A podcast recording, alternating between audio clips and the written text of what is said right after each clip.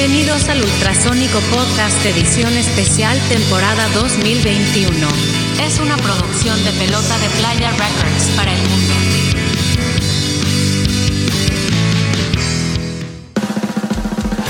Follow me to a place Bienvenidos al podcast. Salud. ¡Salud!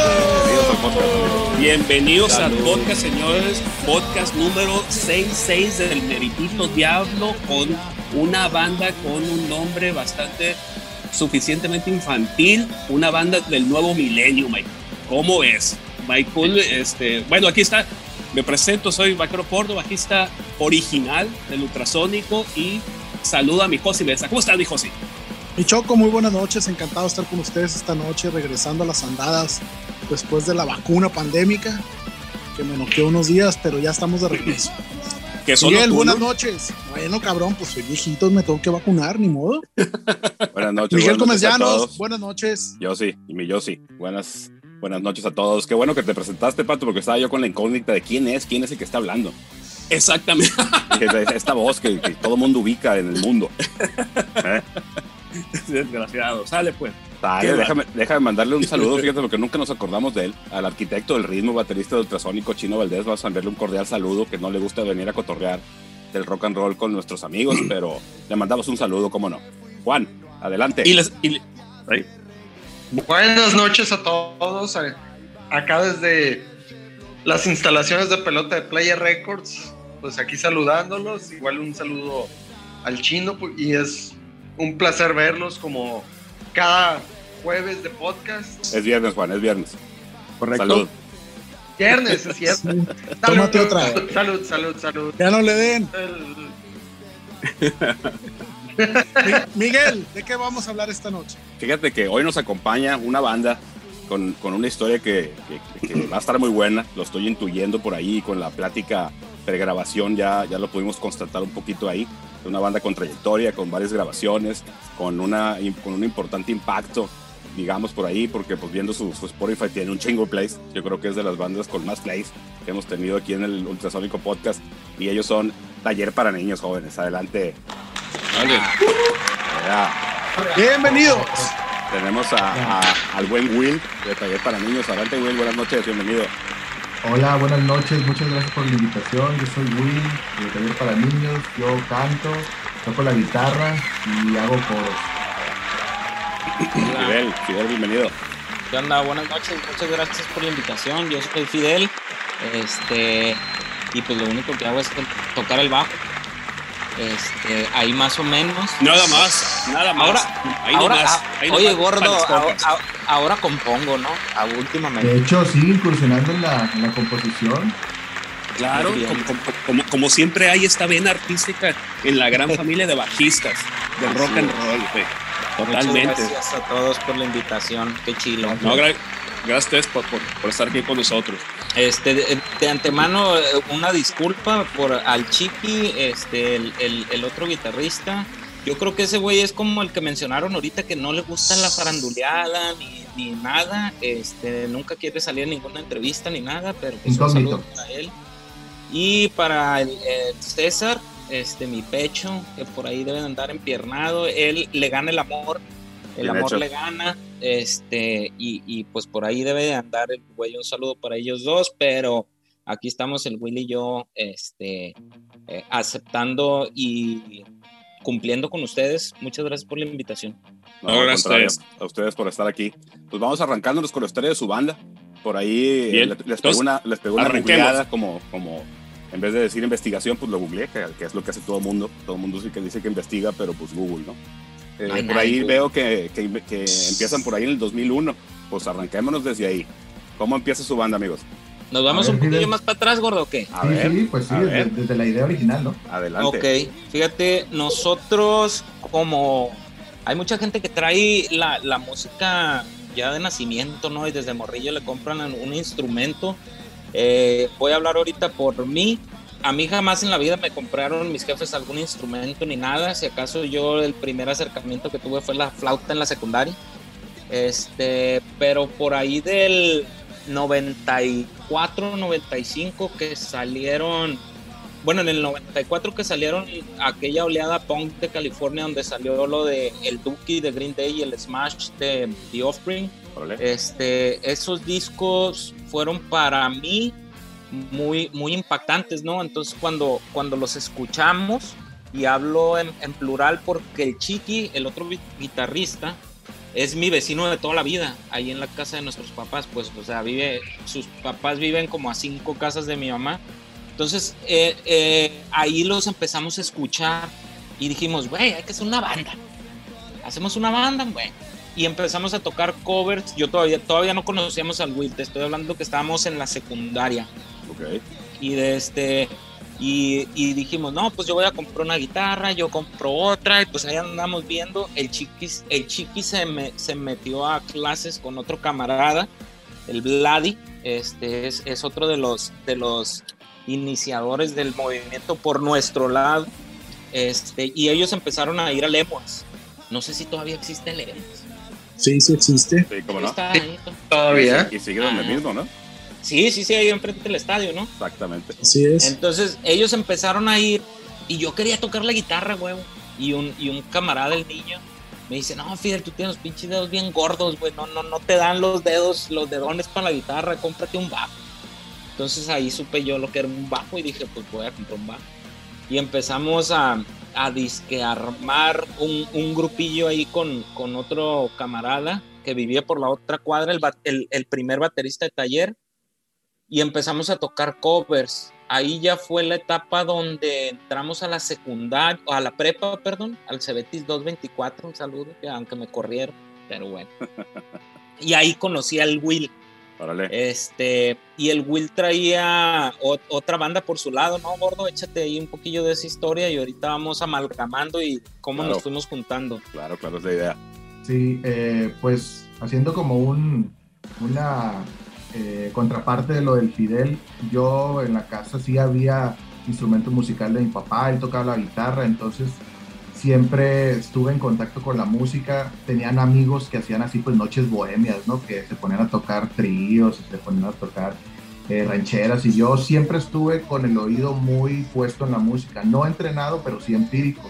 Ya después que empiezo a, a yo me acuerdo que cuando escuché a MC Hammer, Vanilla Ice, y dije yo, ah, esta música sí es como mi música, ¿no? Michael Jackson no es música de señores. Ya después vino, eh, creo que Aerosmith, Bon Jovi y pues Metallica, huevo. Entonces dije, ah, esto ya está más heavy. Vino el MTV. Y vino esa época que hizo el Fidel, que era eh, Green Day, Nirvana, The Offspring, entonces dije yo, ah, y escuchaba que era punk rock, ¿no? Entonces dije, ah, órale. Ya después, años después, supe que los Ramones y The Clash, pero en ese momento el que yo era así como bien ignorante de, lo que pasaba en la música, dije, esto es lo más perro. Me fui yendo por ahí y tuve camaradas en la, en la secundaria y principios de la prepa que les, pues, les gustaba lo mismo, ¿no? Entonces empezamos a rolar cassettes, después conocí a NoFX, a Rancid, y cuando conocí al Vladi, que Vladi es una pieza clave aquí en Muy.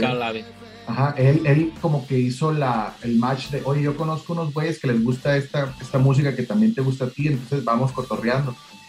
Yo me acuerdo que mi primer intento de banda fue eh, con el Meco y yo, él el bajo y yo la guitarra, ¿no? Y tocábamos covers de, de Green Day. Pero me pasaron un, un tip del Michael. El Michael, eh, quizá pues, todos aquí lo conocemos, Michael Verduzco. Me dijeron, oye, hay un güey que toca la guitarra y pues podrían invitarlo a tocar con ustedes. Lo invitamos. El Michael tenía una libreta así llena de rolas originales de él. Y, y, y, me la leyó así, esta se llama Hola, esta se llama ¿Quién serás? Esta y así, y, y yo así como que, ah, o sea, puedes componer rolas propias.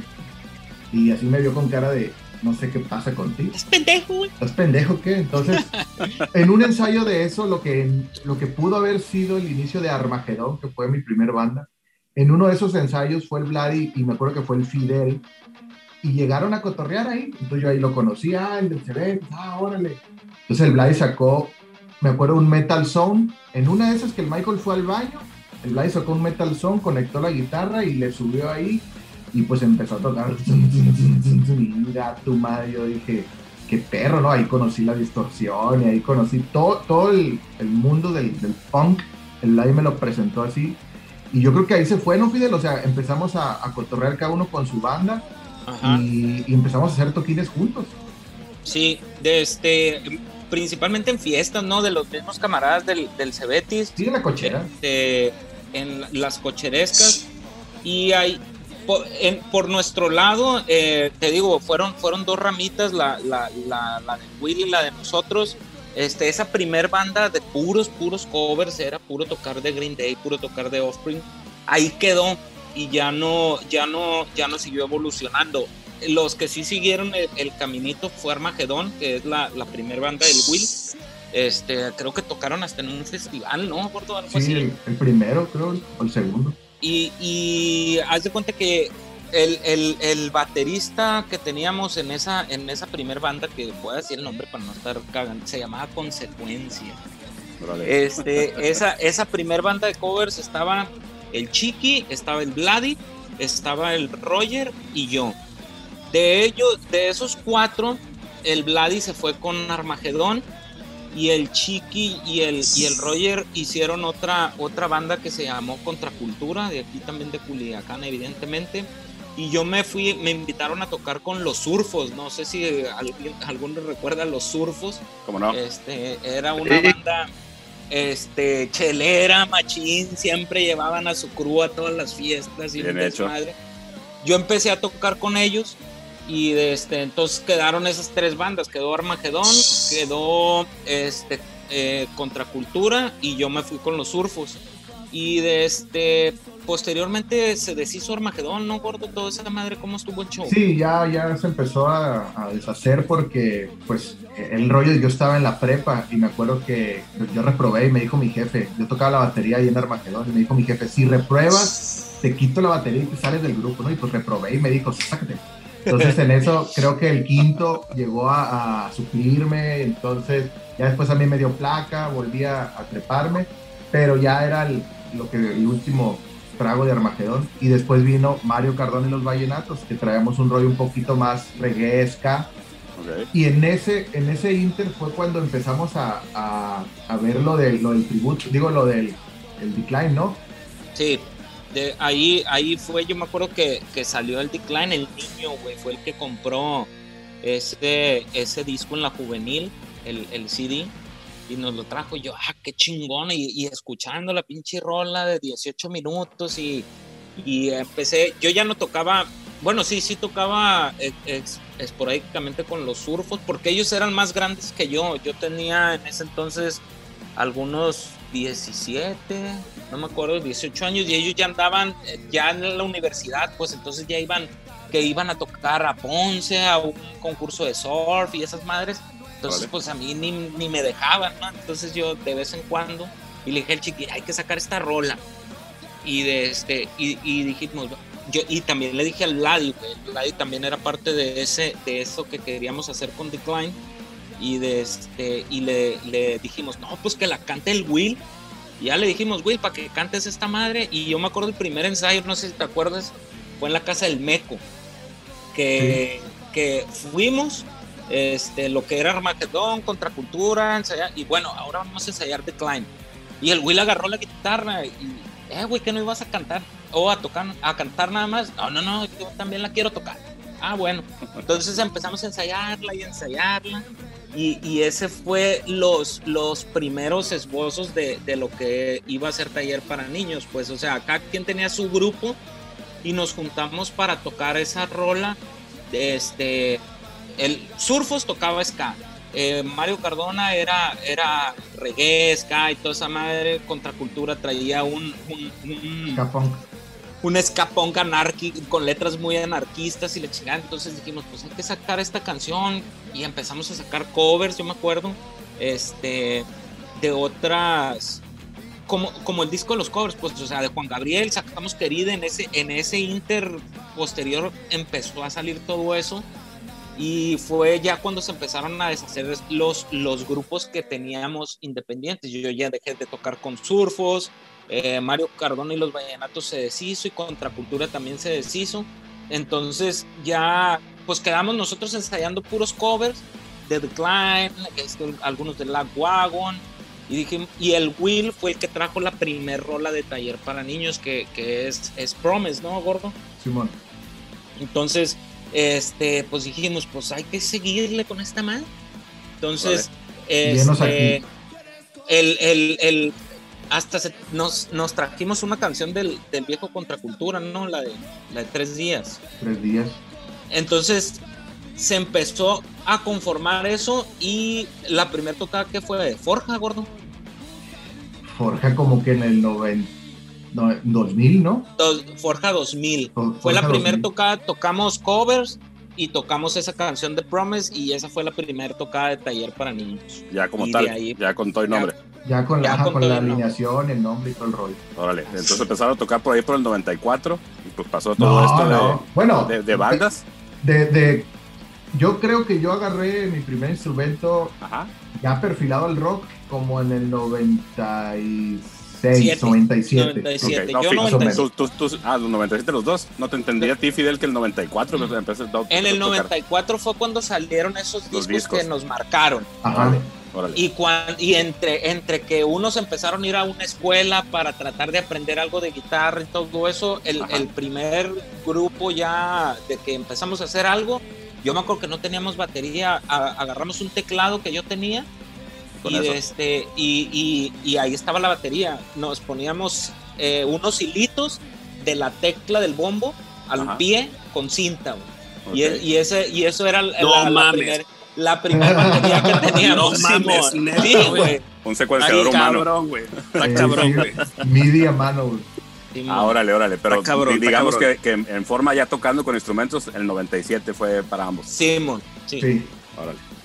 Ahora platíquenos el, el nombre de la banda Taller para Niños, cómo, cómo se les ocurrió, cómo salió. Jálate gordo. El nombre eh, creo que es la parte más peculiar de, de la, de la banda, ¿no? Peculiar Eh, o peculiar. o- Las No. dos. Eh, el, el nombre sale de, la neta, de, de una pendejada, ¿no? Cuando estábamos ya ensayando y teníamos rolas, eh, dos, tres ya de nosotros, pues entonces dijimos, oye, esto ya tiene consistencia, ya somos una banda, hay que ponernos un nombre, ¿no? Entonces, eh, piénsenlo. Ah, ok, vamos a pensar. Entonces yo recuerdo que al siguiente sábado, que era cuando ensayamos los sábados, le pregunté, hey, ¿qué pensaron del nombre de la banda? No, pues yo nada, que no sé, cualquier mamada. Y el chiqui me acuerdo que dijo, no, pues yo tampoco, pero no sé, hay que ponerle, no sé, dos después de Jaime. Y yo le volteé de ¿qué? No sé, dos, dos después de Jaime. ¿Y eso qué es? No sé, es una pendejada. Y yo le dije, ah, pues taller para niños, porque yo semanas antes había visto en la cartelera de, de Difocura, antes ponían que iba a haber una presentación de tal libro, iba a haber una función de títeres, teatro guiñón, no sé. Y había una que decía, taller para niños, vamos a hacer figuritas con semillas, ¿no? Entonces, cuando estaba yo buscando, buscando la cartelera de- del cine y me encuentro con eso, y le digo a Jimmy, a un amigo de la prepa, taller para niños, esa madre suena así como, como un nombre de, de una banda así bien jodida, ¿no? Y me quedé con Ahí, eso. ahí está, ahí está. Y me quedé con eso. Entonces, cuando el chiqui pone ese nombre así como una ocurrencia, pues yo también piché la ocurrencia y después así como, ¿y esa madre qué es? No sé, lo vi en el periódico. Vale, pues, y seguimos ensayando. Entonces lo empezamos a agarrar de broma. Ah, bueno, ¿qué ahora va a tocar el taller para niños? Ahí bien. Y otra vez ensayamos, ¿qué? Va a ensayar el taller. Y taller, taller, taller. Entonces ya cuando dijimos, oye, pues taller para niños, pues taller para niños. Y así, ese fue el origen y así quedó. La, la verdad es que es, la, la verdad es que es un gran nombre, cabrón. Digo, con esas explicaciones es un gran nombre porque eh, eh, en realidad sí- no, no, por- no porque sí, porque sí tiene el contexto de lo ves en la programación de una serie de eventos para un día, para un evento de un festival y es como Ujú. y al final va a haber taller para niños, ¿no? Es como de cómo. Y llegaban Y mira, ustedes y y- tocaban todas las veces. Sí, de hecho- así. De hecho, yo quise hace poco Correcto. registrar el nombre y hay un registro de Home Depot que tienen un, un evento que se llama Taller para Niños, donde hacen cosas con madera, o sea, el nombre es, es literal, ¿no? Entonces, eh, la neta no fue nada tan premeditado, fue una ocurrencia y así, así quedó. No, está bueno. Está, está bueno el nombre en este contexto, ¿no? Sí, sí. Digo, la neta también era un, un poco un guiño a, a, la infantilidad que estaba plasmada en el primer disco, ¿no? Pero pues si quieren ahorita hablamos de eso. No, sí, y, y, inclusive le, le, les platicaba aquí a, lo, a, los ultras que, que cuando yo escuchaba el nombre en los 2000 cuando andaban muy, muy movidos aquí en la, en la escena eh, rock and roll era Culichi, y este, pues para mí taller para niños dije, pues a lo mejor es un grupo de rock para niños, ¿no? Entonces, o sea, yo tenía, o sea, yo tenía esa idea como de, y, es, y, y escuchando la, la, los audios que ahorita vamos a platicar de ellos, pues dices, no, yo no voy a llevar a mi niño a esto, ¿no?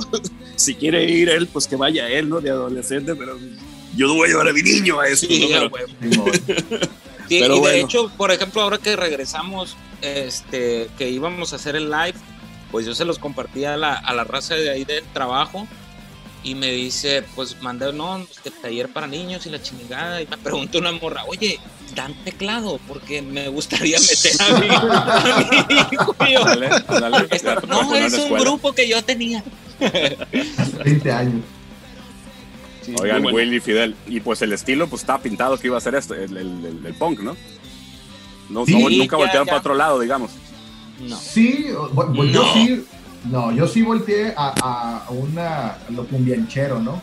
Porque las primeras, eh, los primeros intentos, o lo, la, la cola que yo había dejado del grupo anterior, que era Mario Cardán y los Vallenatos, tenía una, una rola ahí de ska punk. Entonces yo dije, con Taller, estas canciones que yo empecé a escribir solo, que dije, estas canciones no caben en, en, en el grupo que tengo ahorita con los Vallenatos, entonces tengo, ¿dónde las pondré? ¿no? Entonces cuando el chiqui le propuse, oye, vamos tocando, eso, eso ya me hacía más clic. Entonces dije yo, las próximas rolas, quizá alguna va a tener algo de reggae, algo de ska, pero, pero no, no, de, definitivamente fue algo con lo que más bien dijimos, hay que hacer, mira, salud, hay que hacer otra cosa diferente a la que veníamos haciendo.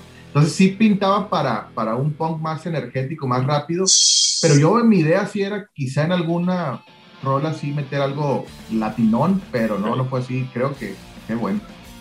Ok, ok, pues fíjate que como platican que, se dio, cómo se empezaron a juntar y que empezaron a hacer taller para niños cuando ustedes tenían otros proyectos, pues como bien dices, eh, aquí vinieron a aterrizar cosas que los demás proyectos no cabían y pues de alguna forma pues ahí se construyó su estilo, ¿no? De, de, de, esto no lo puedo hacer en mi banda, pero lo puedo hacer con mis amigos acá y, y por ahí se Exacto. construyó el estilo, ¿no? Es, es, esa, esa, es la esencia, esa es la esencia de Taller para Niños, pues porque cada quien tenía su banda y nos juntábamos para tocar los covers que nos gustaban tocar, de Green Day, de Offspring, de esta, no de effect, otra, de, de, No Effects, de Rans, esa, eso era eh, el, es la esencia, pues, y, y, y, a partir de ahí surgió. Yo por eso ahorita que dijiste, oye, nunca pensaron hacer otra cosa, yo de volada te dije, no, porque yo quería hacer esto en, es, uh -huh. en esta banda, pues yo tocaba reggae y tocaba ska con los surfos, que sí me gustaba, pues, pero, pero el, el, el, el, el disco o la música que a mí me hizo querer tocar un instrumento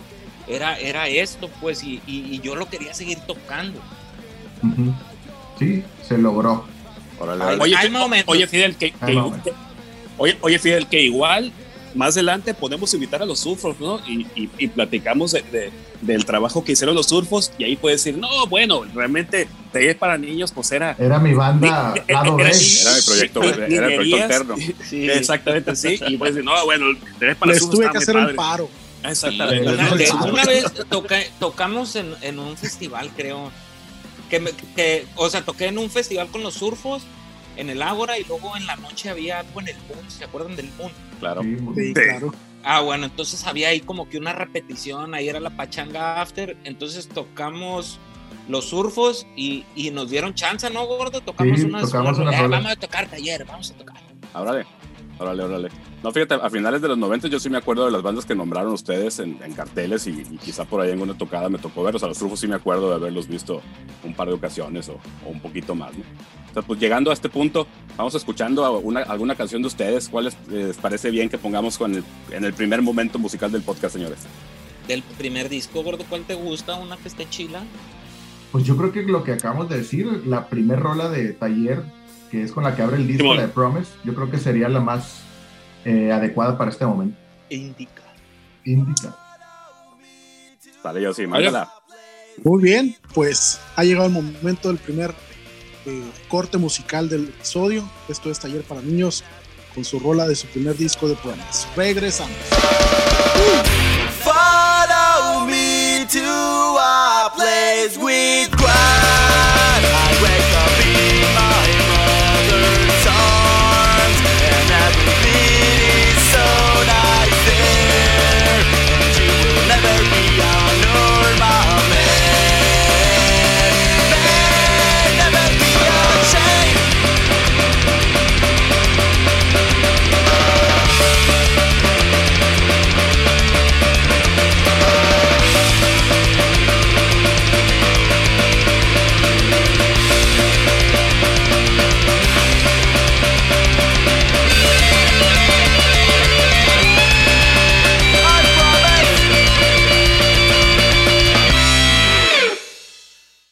Bueno, pues después de haber escuchado este tema, regresamos con Taller para Niños Jóvenes. Platíquenos un poquito del tema que acabamos de escuchar, de su primer disco. ¿Cómo estuvo este rollo? ¿Cuándo empiezan ustedes a, a pensar en, en- grabar este primer material? Y en, en concreto, háblenos un poquito también de la rola.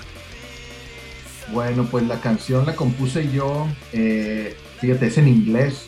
Yo me acuerdo que en ese tiempo escuchaba una banda chilanga que se llamaba Big Spin. La habíamos eh, escuchado aquí en Culiacán en un, en un festival que se llamaba Hack al Aquí. Sistema, en, el- en la primera edición. Entonces yo los escuché y traían un rollo así bien perro de energía, ataque, rapidez. Entonces tocaban en, eh, cantaban en inglés y yo dije, mi primer canción quiero que suene así. Entonces cuando la compuse, la compuse en inglés y cuando llegué con, con el chiqui, le dije, oye, tengo esta canción original, ¿cómo la ves? Eh, le damos, pues, ah, pero le dije, pero tú cántala. Y el chiqui, ah, aparte. Entonces, pues ya le dije la letra, le dije, hay una cierta pronunciación, se le echó y le hice yo ahí unas segundas, entonces, y la rola es, ¿cuánto dura? Como 50 segundos, yo creo. Entonces, esa canción como ignición de taller es, es fundamental porque es eh, como que el fundamento para lo que vendría después. Es energía, pero tiene una lírica ahí medio, medio emocional. Y ya las otras rolas las fui sacando y el chiqui también en el, en el transcurso de los, de los siguientes meses. Y ya cuando teníamos, lo hemos dicho en otras entrevistas, que Fidel, como unas cuatro o cinco rolas, Sí. dijimos, oye, pues, pues ya esto pinta como para hacer un demo, grabar algunas rolillas, pues vamos a grabarlas, ¿no? Entonces ahí fue cuando decidimos grabarlas y pues nos acordamos del polo, porque habíamos grabado ahí con el polo anteriormente.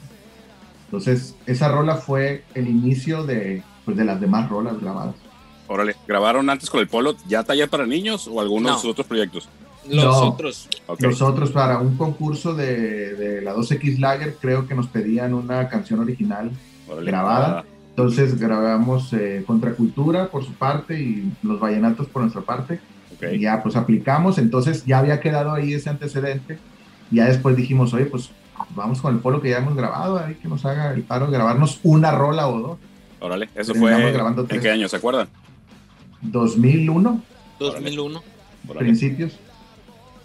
Órale. Y Mira llegaron, nada más. llegaron con cuatro canciones y grabaron más, ¿no? Sí, sí, grabamos Sí. más. Empezamos Sí tenía- a ensayar antes, ¿no? Ok. ¿Te congelaste? Ahí se congeló el. Freezing. ¿Cómo les fue en la grabación, Will, de este primer disco? ¿Cómo se sintieron y, y- y- y después de grabar, qué expectativas empezaron a tener como banda? Pues la neta para mí fue un poco eh, abrumador porque, o sea, entrar a grabar una rola, mi parte, eh, pues, ay, cuenta es un ratito, pero ya más canciones empezaron a hacer como, como no estaba planeado, no dijimos, vamos Ajá. a entrar a grabar tantas, sino se fue yendo, entonces como que medio parchábamos unas cosas y, y completábamos otras, y de una, de una sesión a otra ensayábamos una parte y la grabábamos la siguiente sesión, entonces fue divertido, fue para mí revelador, porque cuando grabas y ya escuchas en los monitores todo junto, la mezcla, aunque como dijo el Polo en su momento, aunque sea así muy rudimentaria de todavía no hay una- un mix final, pues te truena aquí el bajo y el bombo y la batería, todo, y dije yo, Que qué quedó con un perro se chingo de bajo, ¿no? escucha. Sí, sí, claro, el bajista siempre tiene que ser el más Hoy, Pato, eh, hoy. eh, protagonista, ¿no? Totalmente. El bajista es la mitad de la banda, no quiero Es que sepan. mitad. ¿no? Exactamente. No, no sé, no te metas la voz y después los rascatripas. Los Pero bueno. rascatripas. Bueno, esa fue Eh, mi pues- experiencia, no sé la del Fidel. A ver, Fidel. Fidel, Fidel. Se frició Fidel. Ya, me voy a cambiar de lugar. Es que está en la oficina, pues. Sí, en la oficina. Está, está, está Sigues en la está muy- oficina. Sentarse sobre el mod. Está Está, bailando. está muy usado el ancho de banda. me vine. Ahora pues tengo los, los pinches players con el Netflix a todo lo que dan. Ya me vine aquí al cuarto. Me cambié de lugar porque aquí está más cerquita Te falta la el red ancho. y creo que aquí ya voy a quedar bien. Excelente. Ok. Muy bien. Platícanos es- pues tu experiencia en este primer disco en la grabación. Fíjate, yo siempre he sido medio mengento rápido. Entonces yo me acuerdo que, que las veces que una canción de que traíamos por ahí, la de King Jura Nintendo, empieza con el bajo. Pero yo la traía de un modo y el, y el polo me acuerdo que me, me dijo, esa madre no, no quedan. No están bien esas pinches notas. Y yo, ¿cómo no? Y me puso a, a cambiarla. Entonces cambié, cambié unos pedacillos, pero, pero así de que, oye, cámbiale esa madre. Y todos viéndote, güey. Y tú, ¿qué chingados hago? Si no tengo creatividad. Como para dónde me hago. Simón, no sé ni puta madre de nada. No digas eso, no digas Dioses, eso, no digas dioses eso. del bajo. Dioses del no, bajo. no, ayúdenme. no, eh, a- ahorita soy la ultramacana, ¿no? Pero en aquel ay, entonces, en aquel, en, en aquel entonces, pues no sabía ni madre. Entonces, fue una experiencia chila. Este, para ser sinceros, siempre he sido.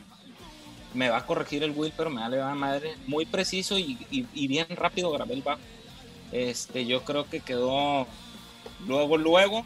Este, y me acuerdo que estaba chilo porque lo grabamos en un verano y todo el día nos íbamos para allá, ¿no? Estaba, estaba chilo, había unos ice puro pollo ahí a la vuelta con el, de con el polo, íbamos, comprábamos unas tortillas y nos regresamos al estudio.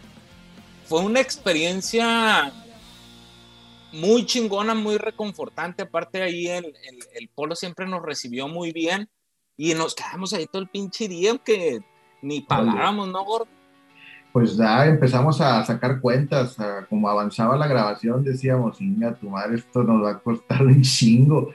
Y la neta, ahí, y ya lo hemos dicho reiteradas veces, que el Polo jugó un papel, Muy sí, de productor, de decirnos, esto queda bien aquí, pero siempre respetando la esencia. Nunca nos dijo, cambien esto, cambien lo otro, porque también él se sentía como, bueno, la banda viene a grabar, yo voy a capturar lo que ellos hagan, pero sí a veces ya le preguntamos, ¿cómo, cómo escuchas esto? No, pues yo haría esto. Lo probábamos, y, pero siempre con la mentalidad de, vamos sacándole más, tienen más rolas, Eh, ¿qué, qué más, ¿qué más traen? Y hasta que grabamos la, la, la última, yo creo que fue la más arreada que dijimos, pues ya no, casi casi es lo que sea. Ya después sacamos cuentas y le empezamos a abonar y le empezamos a pagar algunos, eh, algunos con algunos pesos.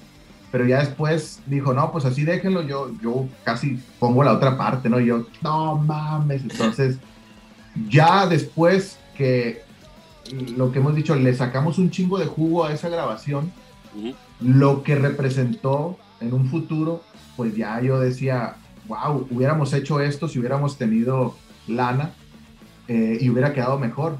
Pero, pero bueno, ese momento está capturado y es neto. Eso era taller en ese momento, ¿no? quedó como tenía que quedar. Sí, Oye, güey. Es que fíjate que cuando grabas un disco, pues, pues todo el mundo quisiera hacerlo mejor, ya que lo escuchas, y hubiéramos podido hacerlo mejor de tal o cual forma, ¿no? Pero Ujú. pues si no lo haces, ni siquiera vas a tener oportunidad de Pues, sí. analizar eso, ¿no? Exacto, ni sale. Claro. Y, Oye, Will, Y nada como No, no, hacer, pero- hacer las cosas para aprender, Pato. Adelante, Pato. adelante. Oye, Will, por ejemplo, en este momento que se meten a grabar a- al- al estudio del Polo, ¿cuáles eran la, la cuál era el, la idea de la banda en un futuro? ¿Realmente querían este, irse a, no sé, a México, Guadalajara, este, a, a- a- a buscar estos nuevos escenarios fuera de, de- de- de- Sinaloa? o solamente aprovecharon el momento de eso? Eh, te escuchamos, eh, Will, Ultrasónico Podcast, estás en vivo. Gracias. Eh, la verdad no había un plan eh, trazado. Lo único, fíjate, mi único plan era escuchar esas canciones en el carro, en la, en la fiesta de un camarada y llevarle el disco. Eh, güey, escucha esta madre. Hace poco escuché una entrevista de, de un músico uruguayo que se llama Jorge Drexler, que yo lo respeto mucho. Y dice, es, la gente debería estar loca para escuchar su propia música grabada, ¿no? Y ahí, todo, todo mi respeto para él, pero ahí no coincido, porque, y más cuando estás morro. Después escuché una de Neil Young, donde dijo, lo que quieres tú es meterte a grabar al pinche estudio, sacar lo que, lo que grabaste, ponérselo a tus compas y, y decirle, ve qué cabrón quedó esta madre. Entonces yo me voy más por ese espíritu rock and rollero, ¿no? Claro. La neta no es por jactarse del virtuosismo, sino de animarse a hacerlo. Y aunque, como dicen, aunque se escuchaba así rough, sarriado o, o primitivo, pues era tuyo, güey. Y eso Claro. era el plan, nomás llegar a tocar en cocheras y a, y a ponerlo. Voy, voy a poner mi disco, pero después se fue haciendo un poquito más, un poquito más. Me acuerdo que nos invitaron una vez a, a Dos en Ayunas, ¿te acuerdas, Fidel? dos Entonces, en ayunas, uf. Sí, güey, el, el Gonzalo, el El Gonzalo nos dijo, ay, pues, porque una vez en un evento, no sé si fue en Forja, quizá fue en Forja, él estaba ahí eh, con su sonido Claro. y, y nos dijo, oye, morro, pues está chilo, vayan al programa, güey. Entonces me acuerdo, madrugamos un día, fuimos al programa, nos entrevistó, puso Sí, una porque era a las 6 de la mañana. y bien temprano, y el, el Gonzalo fue una de las primeras personas que dio difusión al disco, entonces ya no era cochera, pues ya era, ah, escuché tu rol en el radio, y esa madre, pues, para empezar a mí como que me, Sí. me causaba algo levantón. raro, ¿no? Algo raro.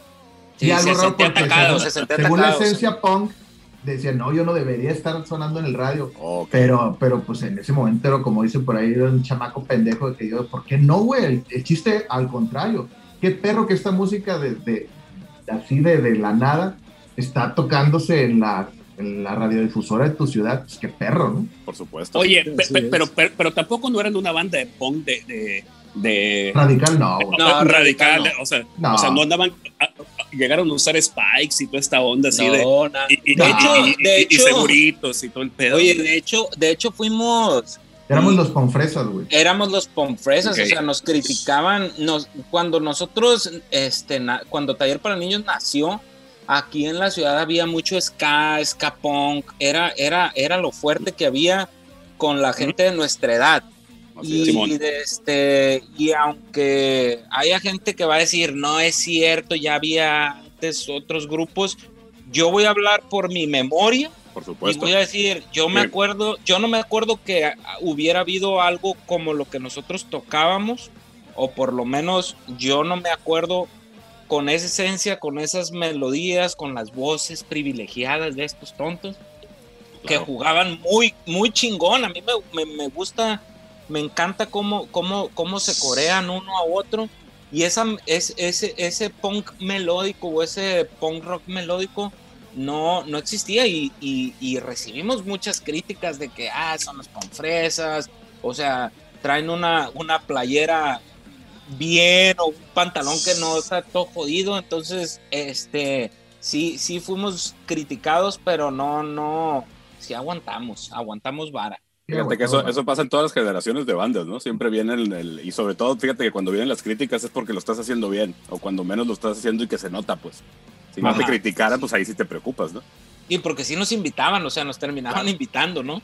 Sí, y la verdad, yo, yo recuerdo que, como bien dice el Fidel, eh, había otras bandas, yo recuerdo al Pato, yo recuerdo a Escándalo, yo recuerdo a, o sea, varias bandas eh, que traían un punk rock un poquito más ramonero, así un poquito más dos- de dos minutos, pero, pero estaba muy diferente a lo que nosotros hicimos después, pero no, yo creo que eso fue lo que, lo que pasó, que, que nosotros nos fuimos para el lado más melódico, ya no era tan ramonero, y como que decían, ah, estos güeyes, ¿y por qué dicen que son punks? Mejor que digan que son otra cosa para que, Claro, Por- por, para el que- género. Exactamente. Oye, ya cuando se te ocurrió la mágica idea del, del género nuestro, ¿no? Ah, del Emotional. Punk Rock. Lo que pasa es que yo, yo, había yo, yo siempre, en ese momento había escuchado bandas eh, del 97 al 2000 de la Fat Records de Epitaph, que son de California. Ajá. NoFX, eh, Bad Religion, había escuchado a La Wagon de Atari. Entonces todos esos tenían un sonido así melódico. Y en una entrevista de, al cantante de La Wagon, él dijo que el, el disco que habían sacado, el Let's Talk About Feelings, tocaban un emotional punk rock, pero no como género, sino como lírica, porque Claro. las líricas que tocaban eran pues muy, muy fuera del- de la anarquía. Entonces eso me resonó mucho y dije, yo creo que podemos, podemos decir que tocamos eso que dijo este güey porque ni somos punk rock, pero tampoco somos pop. Yo, yo creo que somos un emotional punk rock. Y en la página de, de- que teníamos en GeoCities en ese momento, sí. le puse el logo abajo, Emotional Punk Rock, y ahí empezó este intercambio con bandas de Tijuana, porque tú en los links visitabas una, el homepage de una banda y hacían intercambio de links.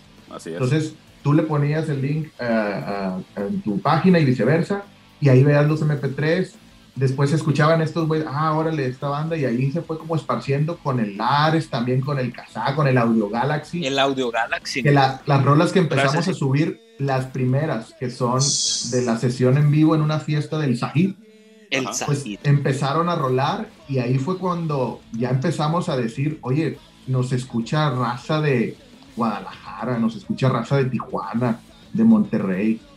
Y ya ahí respondiendo a la pregunta que me hicieron ahorita el pato, que qué idea teníamos, cuando dijeron que, que nos escuchaban en otra ciudad, yo dije, pinga tu madre, qué pedo con eso, pinche internet, qué lejos llegas, ¿no?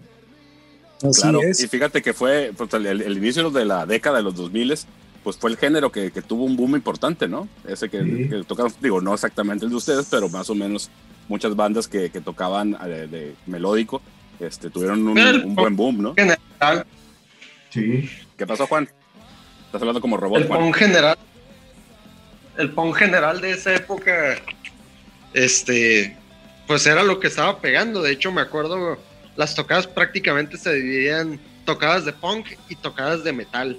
sí. No había Sí, más.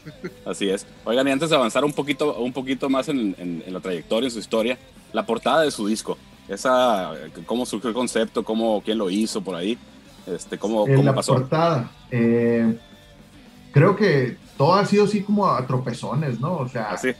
sí, la neta. Como no había un plan, vas haciendo así las cosas a lo que sale. Eh, yo me acuerdo que yo estudié diseño gráfico, bueno, comunicación gráfica en la extinta Unitesim.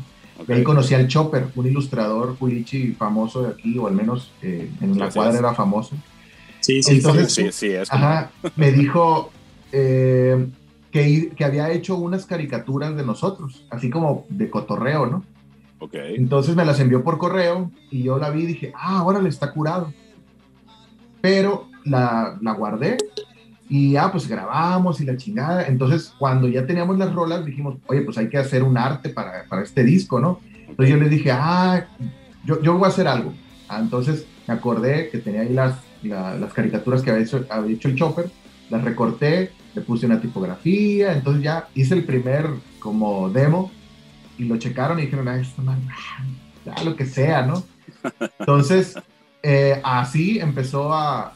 Me acuerdo que los créditos, Miguel, ¿te acuerdas que pusimos puras pendejadas? güey? Puras pendejadas en extremo. Muy bien, en, bien en- en el disco, o sea, hay puras, puras estupideces. Que ahora que sacamos el de los 20 años, yo fui uno de los que dije, güey, vamos a volver a poner todo ese desmadre. Y el Will, tenemos que ponerlo porque hasta los Iris y el Lord Black vienen ahí metidos. Ok. Agradecimiento. Ah, cabrón. y así fue la portada, o sea, la puse y al rato me acuerdo que me, a los meses me dijo el Chopper, eh, güey, pues me hubieras dicho y te hubiera hecho eh, el archivo así en Ilustrador y todo. Eso No, te iba a preguntar. Entonces tú armaste la portada de las armé la caricaturas portada, de él yo- y tú construiste la portada, pero no, no- no diseñó la portada el, el chopper, pues. Él nomás las tú. caricaturas. Órale. Él nomás las caricaturas. Me acuerdo que fui a Manjarres y llevé el disco, le imprimieron. Y así armamos los primeros, ¿qué? 50 discos que llevamos a, no sé, a Mazatlán una vez, a, a un viaje quizá, ya otro tiraje. Pero Ok. imprimíamos o, o quemábamos así de 30, 50. La, la vez más que más impri- eh, imprimimos y, y armamos fue como 100 discos, yo creo, pero todos caseros. Todo, todo ese disco lo- así, así lo maquilaron, todo casero. Casero. Imprimían las portadas en la imprenta. también, y, Todo, y- todo.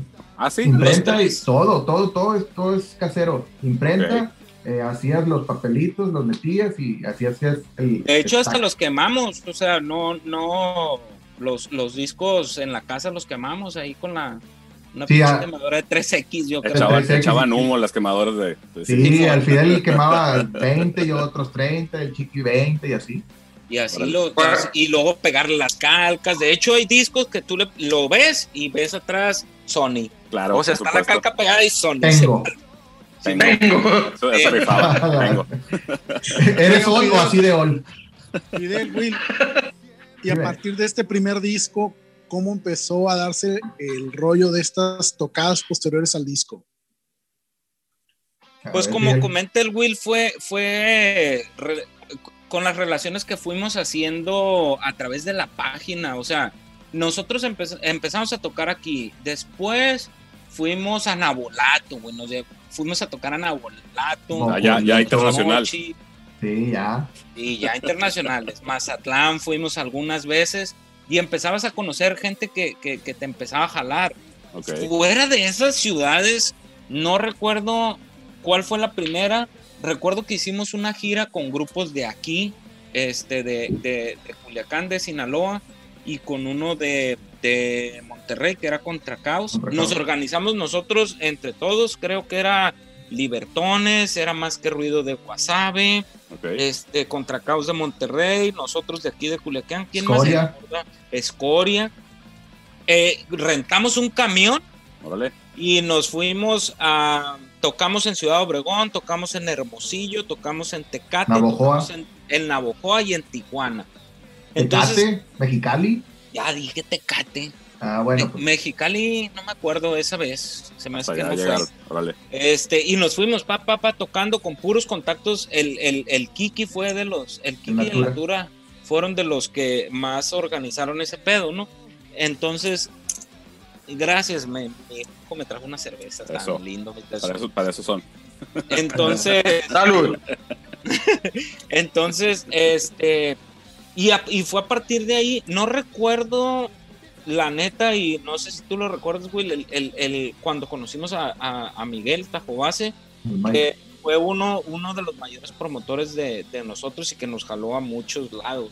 Órale. Pues yo creo que fue en un, en un jaque al sistema cuando trajo dos minutos, ¿no? Yo creo que sería esa vez. Sí, el sistema 3 fue ese. Fue el 3, vino dos minutos y Tres. el, el Tajobase los, los, era su tour manager. Y Y, tuvimos la buena suerte de caerles bien, ¿no? Sí, güey, nos Le- le- le- con ellos. Les, les caímos muy bien a los de dos minutos, entonces cuando venían, ok. querían que le, nosotros abriéramos los conciertos. Órale. Oigan, esta gira que platican, ¿ya pues, agarraron, agarraron carretera y ya estaban los eventos programados o iban así como a ver qué nos Algunos encontramos en sí. el camino? Ok. Algunos sí. sí, El, el, no. el que tronó fue el de Tecate, ¿no? El que de Tecate. Como, como en un galerón, así en un gimnasio. Y no sé por qué no se hizo. Estuvimos, yo creo, todo el día ahí en el gimnasio, no se hizo. Y nos fuimos a una casa, ahí en Tecate, y ahí se hizo la tocada. ok. y- Llovió, ¿no? Llovió también, un desmadre, pinche frillazo. Brillazo. Y desde de ahí nos pasamos a Tijuana. En Tijuana estuvo, estuvo chilo. Un perro. Y ya, pa- para Culiacán. Ok, pero- Y toda esa tocada se financiaba con las mismas tocadas. Sí. Sí. Órale. Sí, había promotor en cada ciudad que ahí nos, nos organizaba el show, Ok. pero a todos, ¿no? O sea, íbamos todos de gira, así. Tenemos un chingo de fotos de esa madre. Yo, yo era el que traía mi cámara de Kodak de rollo, yo llegaba de las tocadas y a revelar. O sea, tengo Oye, una caja oye. llena de esa madre. Oye, oye Fidel, eh, eh, eh, esta gira que estamos platicando en este momento, más para poner el contexto, ¿en qué año fue? Esa gira debió de haber sido como en el 2003. No, 2003. Simón, fue 2003, ahí te- porque tengo... Ah, porque dice la fecha en las fotos. el, Ah. no, no, no. Bu- buena estrategia. un- uno de los gafetes trae el Ah. de Hermosillo, dice no sé qué chingados festival 2003. Fue en el 2003 esa. Órale, órale. ¿Y viajaron más o esa fue? ¿Cómo? No, sí. Digo, o sea, viajaron para el otro lado del país, supongo, ¿no? Sí, este, sí tuvimos una muy buena suerte. Nos, nos, yo me acuerdo que eh, tenemos un amigo, el Quevedo. Este, no, no sé si fue, yo creo que sí fue posterior a esa gira el Quevedo, ¿ah? sí. Sí, entonces ese güey nos dijo, güey, él, él, él vivía en Monterrey. Entonces decía, este, es esposo de una, de una chava que iba conmigo en la secundaria. Entonces de vez en cuando coincidíamos y, y nos dijo, eh, güey, es que ustedes tienen que ir para otro lado, güey. O sea, está, está curado el desmadre que traen, pero pues se la pasan tocando Culiacán, Mazatlán, Los Moches, Culiacán, Mazatlán, Los Moches. Ok. Entonces tienen que ir para otro lado. Entonces ese güey, este, yo creo que fue, le dijo, yo pongo mi carro, vámonos a Monterrey, allá a ver qué conseguimos. Y, y traía, se movió el güey y me acuerdo que fuimos a tocar un programa desvelado, se llamaba, Desvelados, vámonos. Sí. Era un programa de televisión en Monterrey. Luego fue esa vez que fuimos. todavía está desvelado. Todavía está desvelado. Sí, volvió. Lo transmiten por YouTube Era, boy. en los sábados. Fuimos al, al Café Iguana, Al iguana, sí. al Iguana, Legendario. al legendario Café Iguana, que esa vez, eh, ahorita platicamos de ese, está, estuvo bien perro. Este, y en otro, en otro par, ¿no? Y ahí nos empezamos a mover. ¿Por qué estuvo chila esa? Porque yo creo que tocamos como a las 3 de la mañana. Sí, güey. De modo. Y el único que se quedó fue un güey que nos vio haciendo el sound check y era el bajista o fue el bajista de, del Gran Silencio, el Moco. No sé si lo Julián ubican. Villarreal. Julián Villarreal. Y ese güey se quedó y dijo, estos güeyes tocan chilo y después nos... nos Al nos siguiente día fue el Roche, ¿no? Al siguiente día fue el Roche. Que llegó bien. Sí, bien ahogado. Y de este, y ese güey nos, nos le gustó un chingo la banda. Después anduvimos grabando unas cosas con él. Este, y ya, pero esa tocada estuvo bien curada. Yo la recuerdo mucho porque lo conocimos a este güey, bien compa. Después hicimos otra con Aus- Austin TV ahí en el, en el mismo Café Iguana, pero ya no en la, en la escalera. Ya ves que tocabas como en un patiecito que había una escalera. Sí, para la azotea. Exacto. Y después hicieron ya más grande el Café Iguana y ahí ya estuvo más lleno. Fondo. Seguramente por Austin, pues, pero. pero estuvo perro. Ah, Rosamos. pero ustedes obviamente les llevaron gente a Austin. Sí. Claro. Claro. Oigan, jóvenes, este, y pues tienen, tienen eh, algunos discos más, pues platíquenos de eso. Pues después de que ya dijimos, oye, esta onda del disco, el primero, ya, ya concluyó. Yo traía otras canciones y el chiqui también estaba arrastrando ahí el lápiz. Y dijimos, pues ya tengo rolas nuevas, vamos armando el segundo disco, el siguiente. Pues va, eso yo creo que fue como el 2005, ¿no, Fidel? Simón. Como el 2005 dijimos, oye, pues ya empezamos a, a componer nuevas rolas, aquí llegó con esto. Dijimos, pues bueno, vamos a entrar a grabar y fuimos con el buen Polo de nuevo. Y Claro. ahí sí llevábamos Siempre un fieles. poquito más de presupuesto, un poquito más de presupuesto y ya el setlist de las canciones, oye, Polo, van a hacer esto. Ah, ok, no, pues por esto va a ser tanto y lo vamos a hacer en tantas sesiones, va. Eh, creo que es el disco que más hemos tardado porque no coincidíamos en las sesiones o porque estaba ocupado uno. Después hubo un lapso ahí que empezamos como a medio balinear, que, pues, que ya no queríamos tocar y que, no sé, hubo unas tensiones y se aplazó, se aplazó, se aplazó, hasta que terminamos eh, mezclándolo, yo creo que un, un año después, Fidel, o un año y medio, Como un año y medio después. Más sí, o después de menos. haberlo grabado. Ok. Y pues ahí yo creo que lo, lo terminamos mezclando en otro estudio.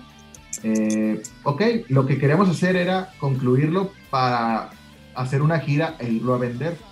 Porque en ese tiempo pues ya íbamos a volver a... Fue cuando fuimos a Ixmiquilpan, ¿no? Fue cuando fuimos a, Ixmiquilpan a, a. Puebla. Fue- Fue, hicimos una, una gira para el sur Ok. y ahí es cuando ya llevamos el disco nuevo, igual, ¿no? Quemado de, de casa. Ok. Pero ese fue el segundo disco que es cuando la mente está al revés. Así es. Ese, ese sí lo editaron en el 2005 y lo grabaron pues en el 2004. Yo creo que sí, en 2004. Hubo un Inter que, que sacamos el Silla, El que Silla. era un EP, porque me acuerdo, me acuerdo que el Quevedo nos dijo, oigan, vamos a ir a, a tocar a estas ciudades, que creo que fueron como tres o cuatro, necesitan llevar algo nuevo, cabrón. Entonces Sí, me acuerdo que el pinche disco así. grabamos la rola y no me acuerdo cómo se llamaba el programa, creo que era con el, con el Checo y con el Emilio. Eh, Indie, Ah, Indie hicimos un Rocks video, o- un- Ajá, no, hicimos el video, lo grabamos de esa rola, o no me acuerdo para quién era, ahí en el estudio del Polo. Entonces, el disco, el silla, el EP, traía cuatro canciones, tenía el video grabado que habíamos eh, hecho ahí. Entonces, ese fue el que empezamos a rolar mientras salía el nuevo eh, después. Entonces, pues como te digo, ahí fue como medio mañosamente, pero para que la raza al menos dijera, ah, bueno, trae material nuevo, pues. Y ya que después salió el otro, pues ya la raza, fuimos a grabar a México la canción de 6 más 6 igual a 1. Y también fue, como fue de agrapa, esa vez qué cansado, güey. Fuimos con un pinche Yo director. terminaste el culo, güey. No, no, no, no. O sea, yo creo que como a las 5 de la mañana terminamos eh, así de. de, de Y se pelearon, ¿te acuerdas? Se Se pelearon. sí, se ¿Y esa canción O por, sea- por qué se dio o, o por qué, cuál fue el contexto? ¿Por qué fue esa?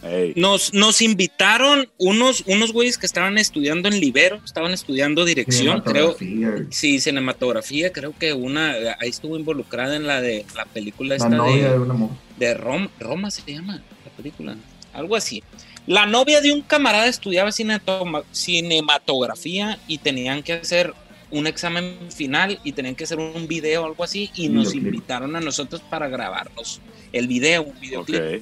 Entonces fuimos y fue la canción de 6 más 6 igual a 1. Se grabó todo el previo, pero por ahí de las 2, 3 de la mañana se desgreñaron y nosotros viendo así de que se pelearon, pues, o sea, los que no estudiantes, sé que las luces estaban bien culeras y que no sé qué, y un vato dijo, yo puse todo el escenario y nosotros así de que qué pedo a la bestia.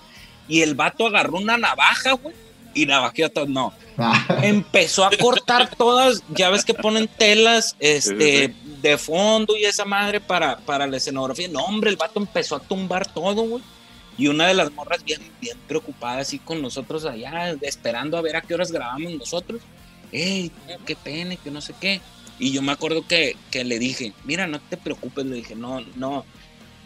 Está chilo el cagadero que dejó el vato, le dije, vamos a grabar nosotros en ese cagadero todo destruido, como que fue el posterior a todas esas escenas mamonas que grabaron. Y, y ahí nos metemos a grabar nosotros entre esa madre, ese basurero que quedó. Y el concepto va a estar chilo. Y dijo la mamá, ah, sale, sale, sale, sale, pues sale, sale, me gusta. Y como a las 4 de la mañana yo creo que empezamos a grabar ese, ese video. Ok. Y actualmente la, la copia que rola en YouTube de ese video empieza y, y- y salen los créditos que ellos presentaron en su examen final. Pues, o sea, ese video, quién sabe cómo llegó a YouTube, no sé, pero ahí anda con 700 millones de reproducciones. Exacto, qué bueno. Era era el trabajo final de alguien. sí, Ah, al menos Y, ahí. y- y- y- espérate, y, y quiero que escuches esto. El bajista resolvió el video, ¿no? Claro, Ahí te de ahí. claro. Ah, ah, ah, ahí, compa. Ahí te va. ¿Eh? Échate ese trompo a la uña, como decíamos. ¡Ay, Koshi! pues vamos, vamos escuchando un, un- otra canción. ¿Cuáles cuáles eh, les parece bien poner en este momento? Pues estaría bueno eso, ese ¿no? video. Sí, 6 más ¿El 6 video? igual a 1. 6 más 6 igual a 1. Ok. Está al revés. ¡Ánimo! Perfecto, pues vamos de nuevo a escuchar a Taller para Niños. Este es su rola 6 más 6 igual a 1. Regresamos. Uh.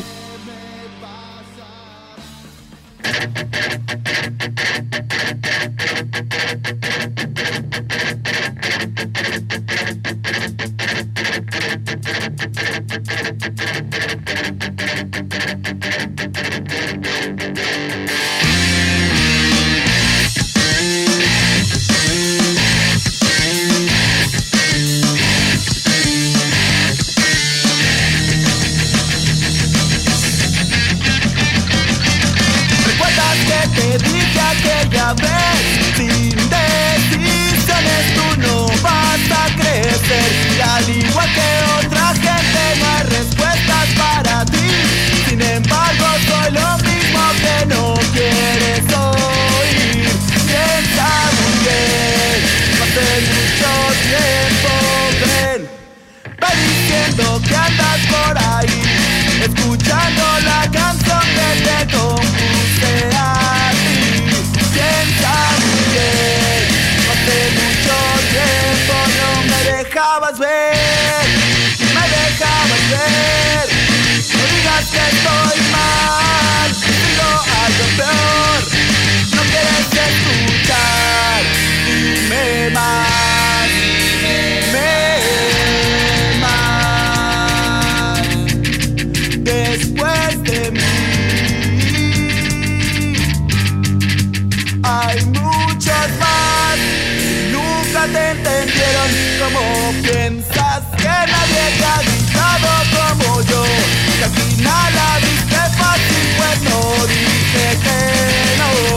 dead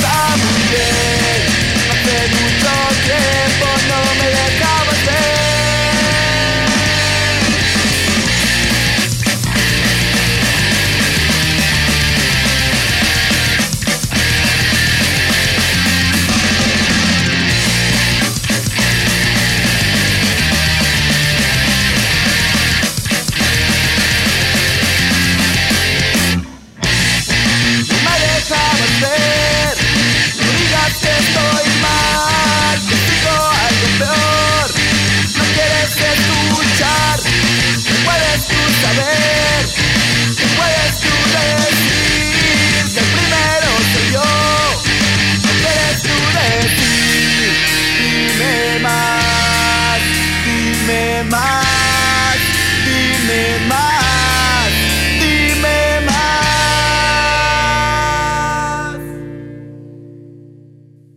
Ok, pues regresamos. Eso fue Taller para Niños con esta rola de la que ya nos platicaron un poco el contexto, un poco el rollo del video.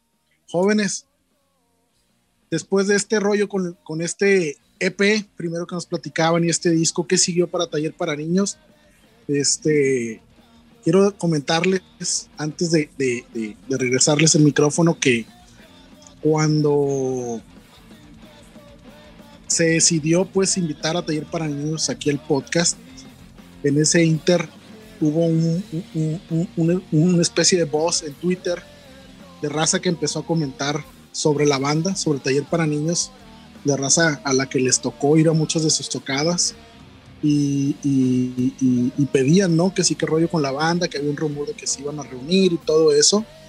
Y pues como siempre un placer estar con, con los compañeros músicos entrevistándolos quería preguntarles ya con este rollo de, de todas estas giras, todo este cotorreo de salir, de, grabar videos en otras partes del país, de todas estas experiencias, ¿cómo, ¿cómo fue el rollo de las tocadas?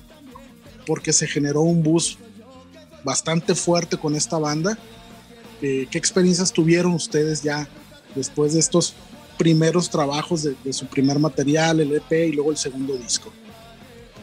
Pues las experiencias pues fueron un chingo, ¿no? Fueron mucho aprendizaje, mucho, mucha, mucho rolar, mucho rolar, mucho cansancio, o sea, yo creo que a ustedes les ha tocado turear y aunque vayas a una ciudad que pueda estar a dos horas, cuatro horas, eh, todo, toda esa experiencia eh, pues tiene, tiene su demanda de energía, ¿no? Aparte de tocar, Claro. y, y regresarte y no dormir bien, venir madreado. Entonces imagínate de un tour de cuatro o cinco ciudades. Eh, no sé, a veces yo creo que lo más largo, ¿cuánto fue Fidel que, que tureamos? ¿Unas dos semanas? Dos semanas. Yo creo que sí. Luego manejar, a veces iba eh, uno en, en autobús. Eh, ya lo último, empezamos a viajar en avión cuando apenas empezamos a, a- a decir, valen que le pague el avión, pero ya fue lo último, entonces casi la mayoría fue eh, en autobús o manejando. Pero Entonces, estaba muy cabrón, güey. O sea, Sí, a o mí sea, me encantaba este, viajar en carro porque, por ejemplo, o sea, realmente te conocías increíblemente, pues, o sea, convivir. El, el viaje más marihuano, yo creo que, y no porque hayamos quemado motas, sino que de Torreón a Monterrey, güey. Es una pinche Ah. carretera más recta que la escuadra más perfecta que encuentres Ajá. aburridísima, güey. Este, me acuerdo que el, el- íbamos en un Jetta y contaba los, las- los metros, los kilómetros, ¿no? Entonces decíamos, apostábamos, güey, ¿cuánto para aquel? pa- Nos para picamos aquella los loma? ojos. ¿Para aquella loma cuántos? No, pues tanto, tanto, tanto. Pero así íbamos, llegamos yo creo a, a Mérida, fuimos manejando, gordo, del DF. Sí. Del de, no, miento, desde No, aquí, nos fuimos manejando. Nos fuimos manejando hasta Mérida Ve nomás. y tocamos. Órale. O sea, toca, esa vez tocamos en Mazatlán, en Tepic, tocamos en el DF creo que dos días y después nos fuimos a Coatzacoalcos, a, Campeche. a Campeche y llegamos hasta Mérida A manejando. Y ahí venimos, el pedo fue el tiro desde Mérida hasta Culiacán, pues porque terminabas allá. Entonces tenías que venirte manejando horas y horas, güey, acostados en la... Esa vez ya nos daba, fue antes de los aviones. Y, y empezamos en un jet, a salir en un Jetta. En el Jetta del, del camarada este que te digo, del Quevedo. Salíamos en ese Jetta, los cinco. O sea, nosotros cuatro y él, batería, bueno, tarola, pedales, platillos, el ba- Guitarras. las bajos y las guitarras, porque olvídate de andar cargando con amplis, ¿no? Y lo Claro. metíamos en el Jetta y vámonos. Después salió para rentar una Voyager, ¿te acuerdas? sí. La Voyager. Rentábamos una Voyager, güey, ahí en el dólar, creo que se llama el pinche, ahí enfrente no. del Palacio de Gobierno, güey. Yo me acuerdo de todo, Sí. güey, ya, ahí ando pedo. y luego, Bien hecho. de- después salió para rentar, alternábamos con la, con la Voyager y, la Subur, y una Suburban, güey, y nos íbamos, güey, tal, ahí, pero seguíamos subiendo nomás. Tarola, pedales, platillos, Sí, las guitarras y, y el, y el bajo. Vale. Y llegamos allá y quién nos regulaba, quién sonorizaba, qué ingeniero de sonido, olvídate de eso, nada, nada. Después invitamos a un camarada al Cuba. Al Cuba. Cuba, haznos el paro, güey, vamos, vamos a hacer una girilla ahí, vamos a ir a Durango, a, a acá San Luis, va, va, y a Monterrey, terminamos, haznos el paro para que sonorices. Ah, Simón, y él iba. Pero jamás anduvimos cargando que con ingenieros de sonido, con amplificadores no, propios, olvídate. nada de eso, no. Ya después vinieron los aviones, sí es muy cómodo, pero, pero se pierde esa esencia cuando andas en la carretera manejando con tus compas. Claro. Que, Sí. que te acuerdas que bailábamos el gallito, el que era, Y edito inglés. el gallito inglés de zurdo. El zurdo. zurdo. Gallito Era, de hecho, e- era, era un ritual, güey. Era, Era un- ritual. como cuando, lo que pasa es que es como una cárcel en movimiento, güey. Era una celda de la que ya te hacías loco. Claro. Eh, me acuerdo que había rituales de cuando llegábamos a una ciudad poníamos... eh, Perra rabalera de Molotov. Perra rabalera de Molotov. Eh, Porque ponía- festejando, perra valera, perra Ajá, lo del valera". gallito inglés también era. y Los cumpleaños. te- Eran los cumpleaños. Luego el, el- nos sopapeábamos, o sea, eran toda una serie de pendejadas que tenías que matar el tiempo. Pero lo que a mí me gustaba y coincido con el Fidel, por ejemplo, cuando llega el avión, pues tú casi casi ya no quieres saber nada de estos cabrones, ¿no? Pero cuando vas en el carro, me acuerdo que nos daban demos de las bandas de una ciudad y lo poníamos. Entonces Ok. decíamos, ah, mira qué perro está esa madre. Entonces era como un análisis musical obligado Claro. en el carro y aparte, pues ya se acababa, ahora me toca a mí poner el disco. Sí, ponía el otro. Ajá, a mí y me tocaba poner este. la to- la- o sea, la, la charola esta La que tenía carpeta, ¿no? Un La carpetón. ¿no? Ya, ah, a ver si la tiran a cuál va a ser y ya, pues cada quien ponía todo el disco y así empezamos como a desarrollar, o al menos yo, una, una apreciación musical de la región de donde te daban un demo, ¿no? Entonces, ah, estos güeyes suenan a este rollo. Ah, aquellos güeyes suenan a, ajá, El a soundtrack del rollo. viaje. Claro. Era el soundtrack Sí, del viaje. Está y, perrísimo. y de hecho, Dave Grohl hace poco creo que eh, lanzó una iba a canción decir. Anda- andamos en esos niveles, ¿no? O de, sea, Claro, de por esa, supuesto. de esa, de esa, de esa experiencia De las primeras, los primeros tours, cómo se, se respira un ambiente muy distinto a cuando ya haces otras cosas más despegadas de la banda, que viajas en avión y sí, todo optimiza tiempos, pero, pero la esencia original del viaje, tour, tiene lo suyo. No, claro, se pierde, se pierde mucho en, en- en los itinerarios de avión. Pues el- tú no eres el dueño del tiempo, ¿no? Te tienes que cuadrar a, los horarios que te ponen y no es lo mismo que andar en carretera donde sabes que tienes que llegar, pero pues te administras de, de otra forma, ¿no? sí, Ah, bueno. también estaba bien curado cuando, Oye, o- cuando. Sí, adelante. Oye, Adelante, oye, Pato, oye, en vivo, Podcast. Ultrasonido Podcast. oye, oye, Fidel, y cuando daban, por ejemplo, en, en esta época de tour, la, el trabajo de ustedes era este, o, o teniendo otra chambita y de No. pronto decían, bueno, pido Hubo- tiempo y me voy sí, para, para, para, Hubo para un mi tiempo, un tiempo en que sí chambeábamos, cada quien chambeaba en su cosa y, y era de, ah, podemos salir jueves, viernes, sábado y domingo, tocar fuera. Así fue mucho tiempo yo creo que el último año sí nos dedicamos 100%, ¿no, gordo? Sí, yo, yo recuerdo que. Yo renuncié al, tra- al renuncié trabajo donde que tenía. O sea, para poder. Vámonos. Sí. Vámonos.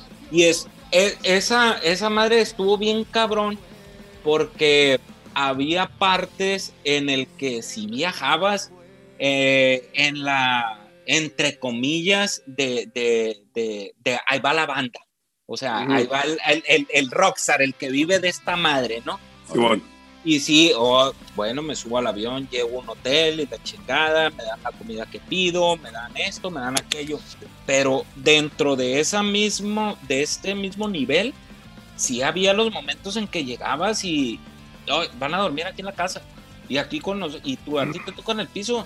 Y era como que una, una aterrizada que estaba chila. O sea, que, que te llevaba y a recordar de dónde, dónde empezaste.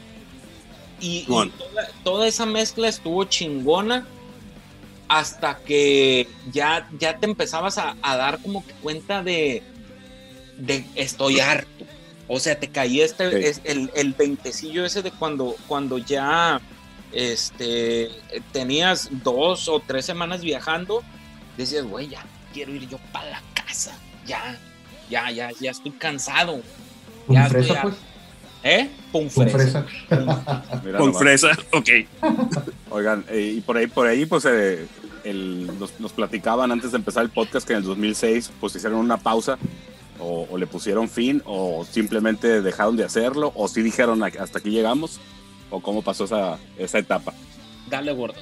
Pues la pausa fue más bien por, eh, pues, como que dijimos, a ver, eso mismo, o sea, ya, ya estoy harto de esta onda, como que, como que lo que empezamos a hacer por hobby y que di- dijimos, esto se siente chilo, esto se siente chilo, ya después eran compromisos de, ah, cabrón, Ahí Esto viene la parte no- clave. ya no, ya no es tan chilo, ya, ya voy a ir cansado, ya llego jodido y regresas y pues la neta, la remuneración económica no era tal como para decir, ah, bueno, lo puedo seguir haciendo porque aunque sea tan cansado, la, o sea, la satisfacción económica lo paga, no, no era tal, entonces dijimos, al menos en lo personal dije, no, yo creo que Y ya te ibas a casar tú, ¿no? yo También. ya me iba a casar y dije, no, esto, esto mejor ya no. Y ya pues dijimos, ¿saben qué? Pues ahí tú, pues ahí tú. Fíjate que ahorita que, que mencionas al Will, yo creo que nunca dijimos, ahí estuvo, güey. Hubo una última tocada en Mazatlán. En Mazatlán, el en 2007, ¿no? Mazatlán en el dos- en enero del Enero. 2007 este que te digo que son esas tocadas que vienen y te traen de vuelta a la realidad tocamos en el en el Valentino o en el Bora Bora no me acuerdo En el Valentino.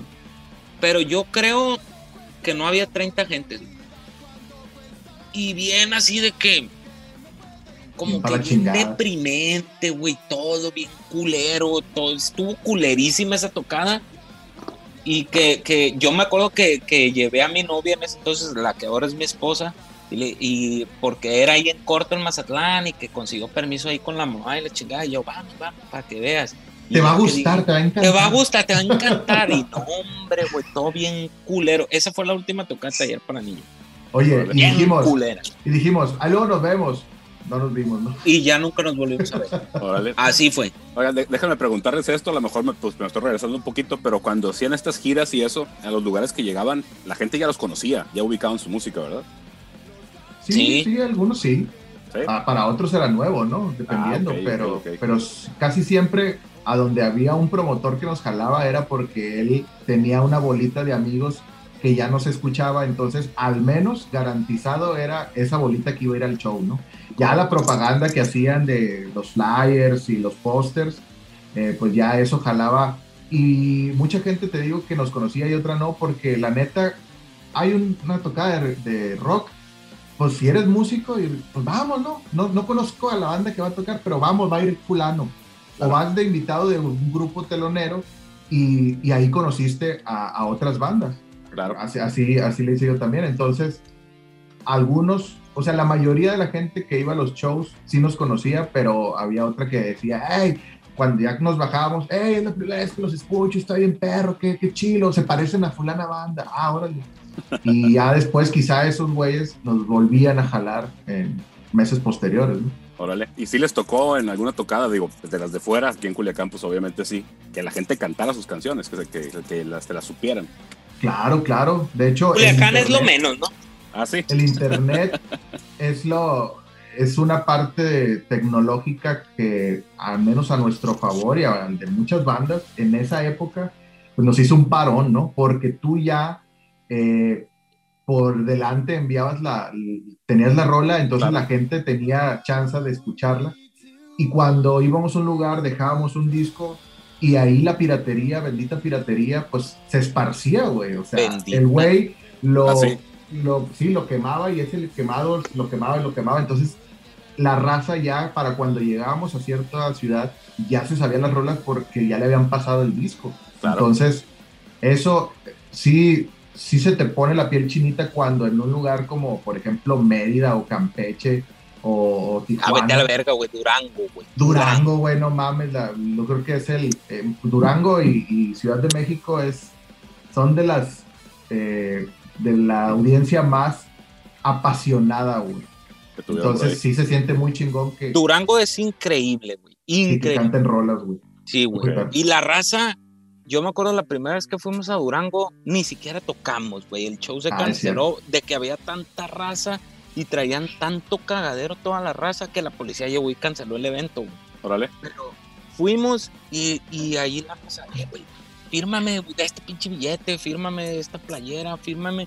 Y, y nos pusieron en un lugar, era una barra, me acuerdo del bar, era como una barra Ujú, La mazacuata. en la Mazacuata. En esta barra ustedes van a estar y ahí van a estar atendiendo a la gente. ¿Atendiendo de qué, cabrón? No sabíamos. Güey, no sabíamos. ¿Atendiendo de qué? Y pues llegaba la gente, eh, güey, me firmas y allá había cola, güey. Y nosotros nos las convierte ¡Qué en mamamos. gran historia! Están, están cotorreando. ¡Qué gran historia! ¡Qué gran historia! Gran, gran, gran, No, gran historia. esto que platican de, de que se haya dado eso de que, de que su disco se lo pirateaban y lo pasaban, pues ¿para qué quieren distribución, no? ¿Para qué quieren maquila? Ahí lo hacían ellos. Es más, Claro, el porque en ese pecho, momento así El- lo el- conoció.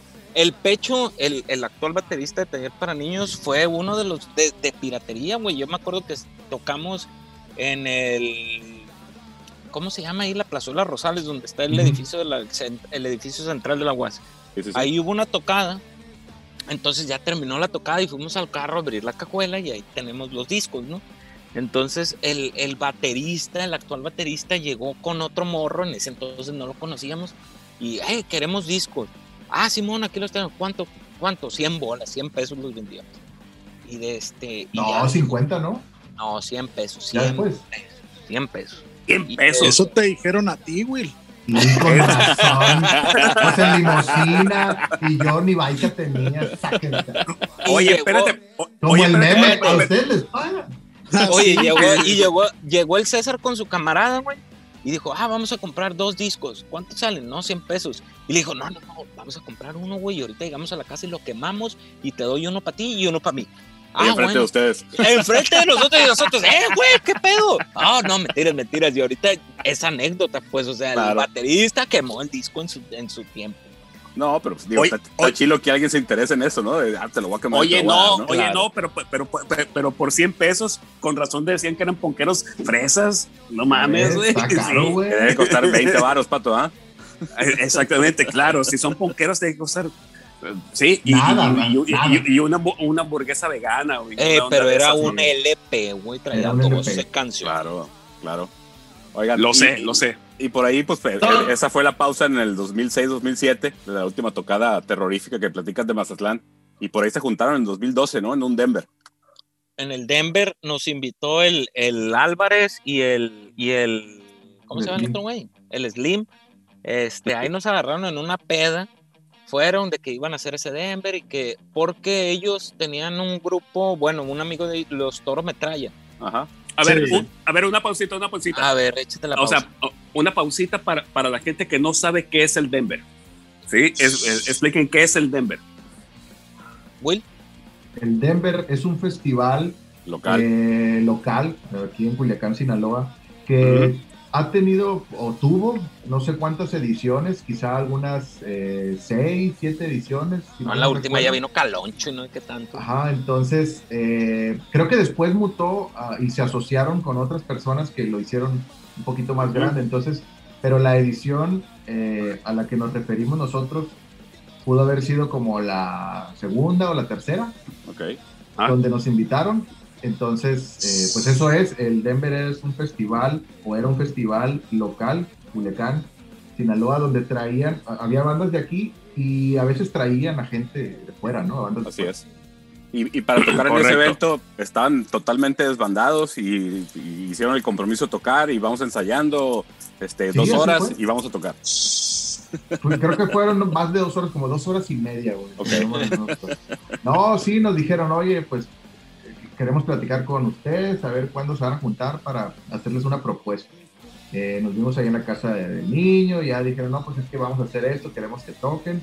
Y nosotros les dijimos la neta, oye, güey, pero hace un chingo que no tocamos y, o sea, qué oso, no, pues, o sea, ahí está la oportunidad, ¿le entran o no? Ya les dijimos, pues, mañana te respondemos, nos quedamos platicando dijimos, jala, jala. Entonces, pues ya teníamos que hacer una programación, o, bueno, cuándo vamos a ensayar, qué vamos a hacer, cuándo vamos a, a traer, dónde vamos a ensayar, porque pues, cada quien... No teníamos nada. Teníamos un lugar en donde ensayar, creo que los de los Toro Metralla ahí en Los toros en- ensayamos con ahí en- con los toros metralla. Entonces, eh, pues así fue. Llegamos al, al- al día del show y lo único que, que ha- me- la gente nos ha reclamado mucho es el sonido, que Ajá. no se escuchó bien y aunque hubo ahí entrega del, del público y de nosotros, la, el sonido nunca, nunca jaló bien. Y esa fue una espinita que quedó siempre. Ok. Siempre, Sí. o sea, ¿cómo, cómo, cómo nos, nos despedimos de, de la gente que nos seguía de esa manera? Y empezaron pláticas posteriores. Te estamos hablando del- del do- desde el 2012. Ajá. Desde el 2012 dijimos, ah, pues no, no, no se escuchó tan chilo. Y había, de vez en cuando nos juntábamos y, ¿qué pedo? Hay que hacer algo. Y, y llegaron los 15 años del top por nosotros y no hicimos nada. Y ahora que, que llegaron los, los 20 años, pues ya dijimos, pues hay que hacer, hay que hacer algo. Yo creo que las modalidades actuales ayudan a, a hacer muchas cosas. Este, y, y fue por eso que, que, que, pues aquí estamos otra vez. Sale. Aquí déjame, estamos. déjame retomarlo por ahí. Entonces tocaron ahí en el Denver en el 2012, no sonó bien, se quedaron con la espinita clavada y se la llevaron cada quien a su casa, pero no pasó nada en lo inmediato. Nada más traían ese pendiente de que no había sido Sí, un buen evento y Ujú. pues eso siempre cala, ¿no? Siempre, Claro. siempre te deja por ahí con el pendiente de, ah, pues, si hubiera estado chilo hubiera sido muy diferente, ¿no? exacto. Y entonces se juntan, que es la parte alegre de esta historia. Nos da un chorro de gusto nosotros cuando, cuando bandas de, de los 2000, en- como es el caso de ustedes, este, se juntan y empiezan a, tocar otra vez. Platícanos de eso. Pues la, la reunión fue, eh, pues así, en una peda también empezamos a, oye, sería bueno juntarnos a llamear, sea, echar un palomazo y a ver qué onda. Ah, Oye, pues, Will, va. se, ¿Cómo- se seguían viendo, se ¿Cómo seguían viendo, se seguían viendo como amigos en la borrachera. Sí. Totalmente, Sí. totalmente. Sí, sí, nos seguíamos viendo y echamos la chela y platicábamos cómo te ha ido. Oye, pues el trabajo hasta el tronco, tú, ¿qué onda? Otro hijo, otro A, a hijo. quejarse, a A quejarse. quejarse, ¿no? Sí, ah, bueno. Pero, pero cuando yo creo que es una parte importante que, que dijimos, oye, vamos a tocar porque ya se aproxima, vamos a cumplir 20 años de este disco, pero eso fue como la plática que, Fidel, como en 2019, 2000. 2019 que empezamos a hacer lo de Offspring, ¿no? Ahí esa parte es importante porque el Fidel siempre ha traído ese empuje de decir, vamos re- reuniéndonos y así empezó, empezó con la de Decline de NoFX y ahora reciente con, hay que tocar unas de Offspring. Ah, pues arre, entonces empezamos a juntarnos y pues ya estábamos todos. Dijimos, oye, pues ya esto huele a taller, ¿no? Nos Pues faltaba el pecho, nos faltaba Ah. el pecho. Entonces eh, le hablamos a- al pecho y le dijimos, oye, fíjate que queremos hacer esto el año que entra. Ok. eh, ¿qué onda? ¿Vienes? ¿Y, y por qué él vivía en otra ciudad? Y dijo, ah, pues vamos a ver. Entonces empezamos a decir, ah, pues yo creo que para el 2021 hay que ensayar todo el 2020, dijimos. Y el 2021 que cumpla eh, 20 años el disco, hacemos un mega parizón, ¿no? Pues tómala, así un pero de otra manera, ¿no? Toma la, toma la pandemia. Sí, cuando ya en marzo, eh, no sé, en junio del 2020 dijimos, no, pues esto no va a suceder, todos estamos en la casa, eh, pues vamos a ver qué podemos hacer para finales de año. Llegó diciembre y no, pues, pues nada. Pues Diciembre se fue. Diciembre igual. Se fue y llegó enero, entonces, pues así fue. Ya vino el César, empezamos a ensayar y dijimos, pues vamos a hacerlo en, en live, pregrabado y a, a darle. Y así fue. Órale. Ah, César vive fuera de Culiacán. ya está aquí. Ah, ya mira. como que dijo, bueno, pues ya vamos a estar más activos, pues me quedo. Entonces ya ahorita no se ha sentado, pero sí está por un tiempo un poco más prolongado aquí en Culiacán. Encontró el amor.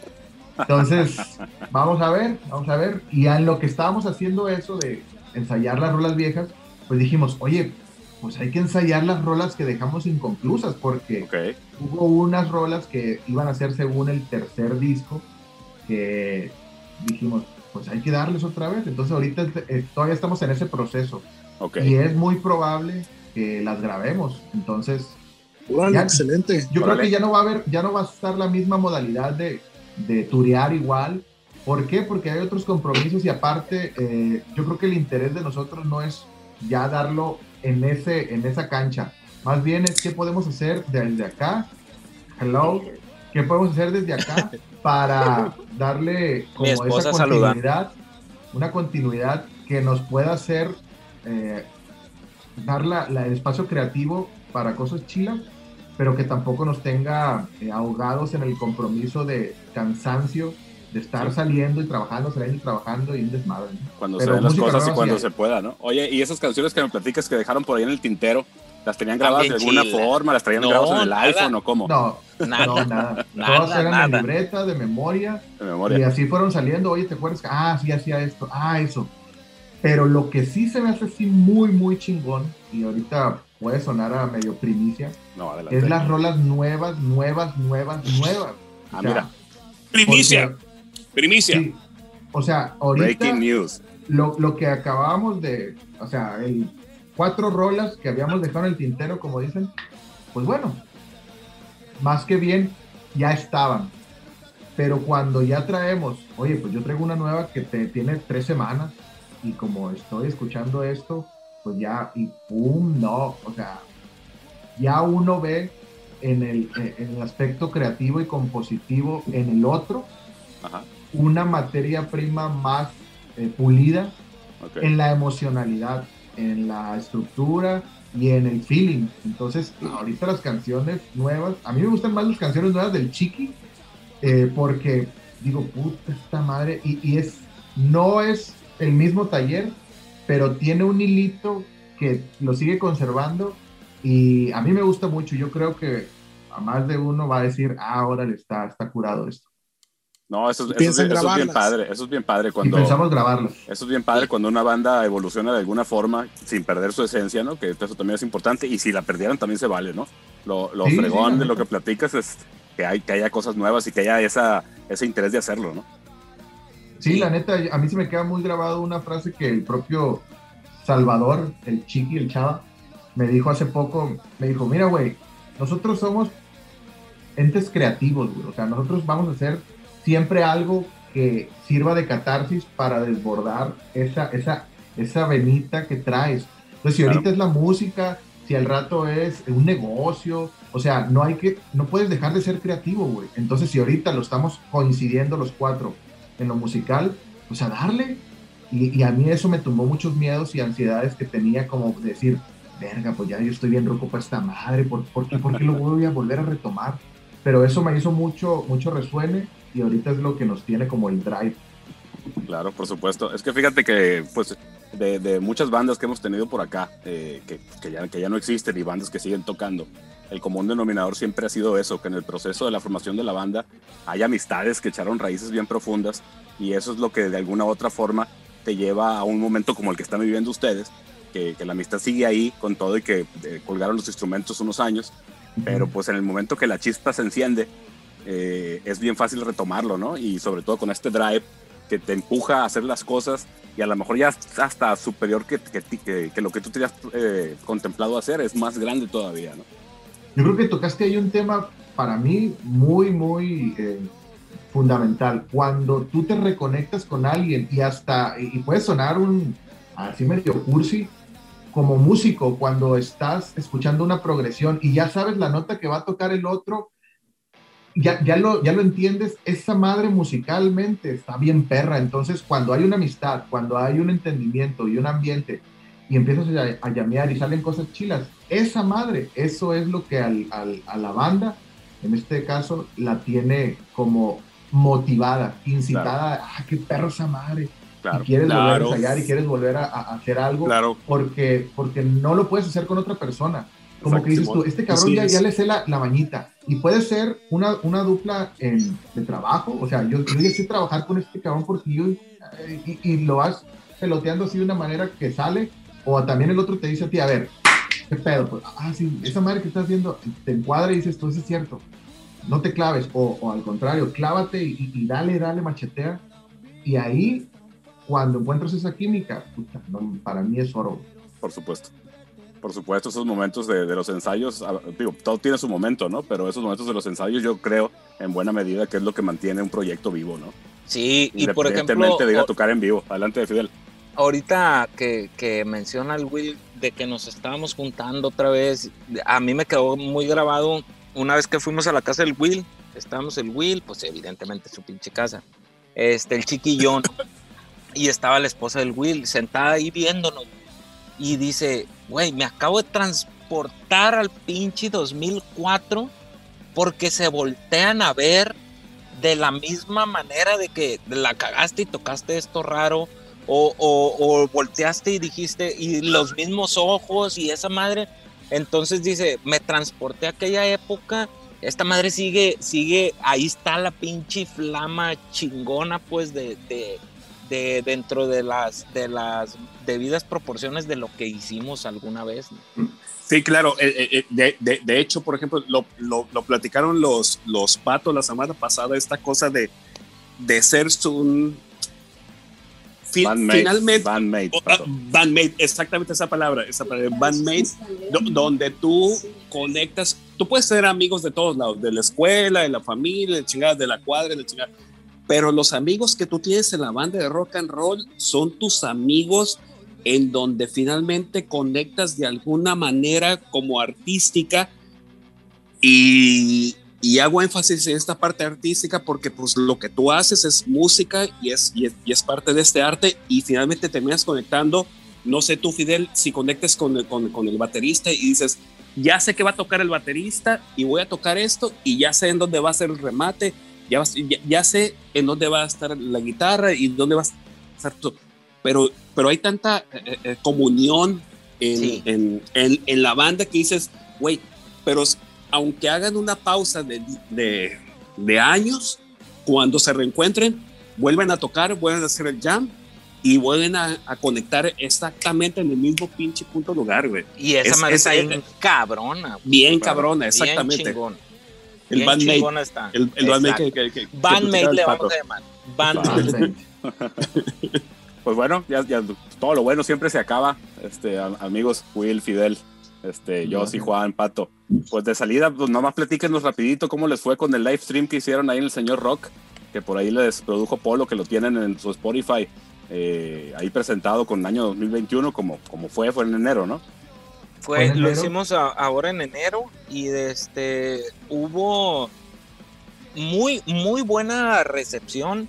Ajá. Este nos, nos comentaron este raza con la que con la que coincidimos en otros tiempos este para tocar y dijeron, o sea, nos, nos compartieron eso, pues o sea, no mames, o sea, siguen tocando bien bien bien cuadradito y con las con las con los conocimientos adquiridos este, bien, bien, bien chingón. Yo quedé muy satisfecho. Y, y parece que a la raza también, también le gustó. Lo disfrutamos mucho. Desde el soundcheck. Fidel, no, no, Fidel, no, no, no seas humilde. Esto fue trabajo de, del buen ritmo del bajo. Güey. Porque al final Ah, de cuentas, pues, sí, porque al final, porque al final de cuentas el bajo es el que conecta la, melo- la melodía de, la- de las Ya guitarras no te y, vamos y el ritmo invitar, del bajo. Con el ritmo. Ya no te vamos a invitar. Fidel, eso Ey, fue logro tuyo, Nunca, acéptalo. nunca lo olviden. Bajo y Exacto. batería es la base más cabrona de cualquier pinche. Correcto. Eh, más desde la más cabrona hasta la más pedorra, bajo y batería. Bajo y batería. Ya las que se Correcto, pongan a hacer los de las guitarras, pues ya es otra cosa. Rascatripas. Y- ya- ya son Rascatripas. plu- Son plusitos, son plusitos. Son agregados, no es lo importante. Exacto. Oigan, y con esta viada de la que platican, este, esta intención que nos han compartido aquí como primicia de volver a, a ir al estudio a grabar estos nuevos temas, es la emoción que han sentido de volverse a reunir y llamear y, y sacar cosas nuevas. ¿Qué planes próximos hay para Taller para Niños? A ver, gordo, tú revelas si quieres revelar, no reveles nada. Si Nos Digo, si se puede decir, en, ¿no? en el Ultrasónico Podcast, Ah, pero si la primicias. quieren reservar no hay problema. Pues ahorita todo está en pláticas, pero lo que hemos platicado es sí entrar eh, en los próximos eh, tres meses quizá al estudio. Eh, yo creo que vamos a ir con el polo de nuevo. ¿Por qué? Porque hay algo de magia ahí, hay algo de, de ambiente que no son los fierros, es, es cómo te sientas tú. Claro. Entonces, sí es algo como medio romántico para mí el volver a casa y decir, eh, oye, vamos a hacer algo con lo que sabemos, con lo que nos conocemos y en un lugar que yo considero mi casa. Entonces, lo que salga de ahí va a ser muy bueno y la neta, lo que grabemos, vamos a posiblemente sacar eh, algunos sencillos, pero así de manera en Spotify Podemos eh, completar todo un álbum. Yo sí lo quiero documentar y ya lo hemos platicado porque ahorita parece que, eh, que así como tomas una foto y ya la borras en cinco segundos. Así Pero, pero un registro de esto, eh, tenerlo en 20 años más, en 40 años más, a ver cuánto vivimos, claro. Heredarlo, heredarlo porque creo que aunque no sea una herencia eh, así como muy honorosa, sí es honorable, entonces que, que nuestros hijos digan, ah, yo, yo recuerdo que mi papá hizo esto en esta época y aquí está, ¿no? O sea, está de facto. Eh, y, y para uno verlo como un álbum eh, viviente, o sea, y me refiero a documentarlo es haz- documentar en video, Claro. también la grabación del disco para, para tenerlo ahí como recuerdo. Esos son los planes hasta ahorita. Turear no creo, pero salir eventualmente, yo creo que ya la, la condición eh, de salubridad lo permite. Si podemos hacer algo, claro que sí. Excelente. Yo sí. No, pues definitivamente una gran sorpresa eh, enterarnos de todas estas cosas nuevas de esta banda con gran trayectoria, eh, donde además de, de- de conservar la amistad y, y- y tener la oportunidad de reunirse, tienen la fortuna, porque en verdad es una fortuna, de tener el ánimo para volver a experimentar eh, todas las vicisitudes de un proceso de grabación sobre todo de temas nuevos, en el lugar que los vio eh, registrar sus primeros esfuerzos, porque es muy cabrón que un estudio pues dure tanto tiempo. Claro. Afortunadamente el polo pues sigue terco como todos los que estamos aquí, en este rollo que, que no es gripa, que no se quita. Y pues nada, felicitar a la, a la banda, Taller para Niños, desearles lo mejor, que tengan un proceso muy chingón de grabación, que puedan documentar todo, Claro. no, de- no echen en saco roto la posibilidad incluso de hacer un pequeño documental de todo este proceso y, y ojalá pronto puedan abrirse los espacios ya eh, con más tranquilidad sanitaria para, para acompañarlos y verlos y echarnos unas buenas heladas por ahí que Pues Aquí siempre hace que calor. vayan, cabrón. Y y hacer se ruido, agradece hacer por supuesto, Oigan, por este, supuesto que sí. Will Fidel. De- de muchas, hecho- Muchas gracias por estar con nosotros. Adelante, Juan. No, de- le iba a decir que pues ya vamos a volver también con lo del Culichi Rock Army en el back, que pues también sería muy bueno tener ahí a taller para niños junto con las demás bandas. No sé si, si se Ah, animen claro. ya, ya que esto esté más regular, se calme. Sí, sí. Claro la- que ahí sí. está, la- ahí está la invitación. Por ahí les echamos Nos- el grito nos- cuando se retome. Nos consideramos, o por lo menos yo lo considero, y no es por mamón ni nada, pero somos parte de, de- de la historia de, de- del rock en Culiacán, en Sinaloa. Este, tenemos ahí nuestro, nuestro pedacito junto con otras grandiosas bandas. Ahí Claro andamos que- metidos, ahí andamos metidos como chingados que no. Por supuesto. Claro que sí. Pues eh, vamos seleccionando Will Fidel, el último tema de la noche de Taller para Niños para despedir el episodio. ¿Cuál les gusta? ver, ah, Fidel, ¿quieres tú aportar algo? Yo tengo ahí, puedo pichar. Échala.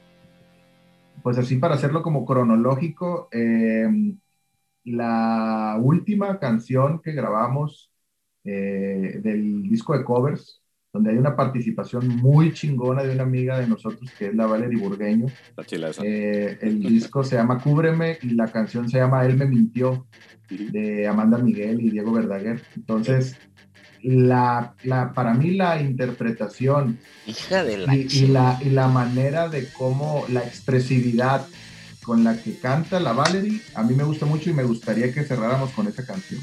Vámonos. Perfecto. Sí, fíjate que suena muy bien la amalgama de, de la música de ustedes con, con precisamente la participación de esta, de esta chica en la voz. ¿no? Suena muy bien. Muy Vámonos. bien. Bueno, pues. pues les agradecemos mucho la presencia, jóvenes. Un placer tenerlos aquí con nosotros. Gracias, Muchas por gracias. compartir su historia. Gracias por contarnos todos los sucesos en forma, pues, muy resumida en realidad de todo lo que les tocó vivir en su, en su época de mucho movimiento de giras fuera del, del estado. Y sobre todo, gracias por compartir la noticia de que hay planes para, para continuar el- eh, registrando el trabajo de esta banda muy importante en Culiacán, en Sinaloa y por qué no decirlo en el resto del país. Esto Oh, fue Ultrasónico Podcast, episodio Espérame, pe- pe- pe- pe- 66. pe- pe- pe- pe- ¿Qué quieres, cabrón, tan espérame, bonito que me estaba despidiendo? Va a decir algo del Ya, bajo. Sí, va a decir algo del bajo. Sí, está, está pintado, ¿Cómo spoiler. alert. espérame. Espérame, pero lo platicamos al principio, güey. Ne- Necesitamos que ellos nos digan en, dónde- en dónde- su- sus redes para, para- para que, Ah. para que los escuchen. Te perdonamos. pues. ¿En, en dónde están? Échatelas bien. Eh, actualmente estamos en Facebook con Taller para Niños Oficial. Tenemos una en Instagram que es Taller para Niños, arroba Taller para Niños. Eh, tenemos un, creamos un canal de YouTube, este, por consecuencias ahí de otra cosa, pero es Taller para Niños Oficial. Y pues en Spotify nos encuentran como Taller para Niños. Perfecto. Ahora sí, José. Ahora Ya, excelente. contento. Yo estoy muy contento. Estoy muy contento de tener esta banda. Fíjate, Está mi Yossi, aquí que- con fíjate, mi Yossi, que el bajo es bien importante en una. Oh. Importantísimo. Sumamente importante. El bajo es la eso, base. El bajo es, Es la base. Por eso todas las bandas importantes al momento que tocan en vivo le bajan al bajo. Eh, Hay, una hay un disco por ahí de Metallica que le tumbaron. Metallica. Varios. Ahora, Sí, suele suceder. Bueno, jóvenes, una noche muy buena, muy divertida. Taller para niños, episodio 76 Ultrasónico Podcast. Buenos días, buenas noches, buenas madrugadas. Bye.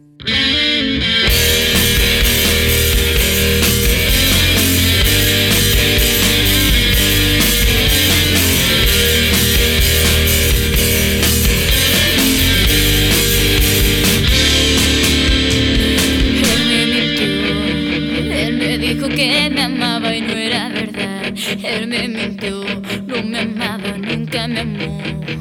Él dejó que lo adorara, él me mintió, él me mintió. Era un juego y nada más. Era solo un juego cruel de su vanidad. Él me mintió.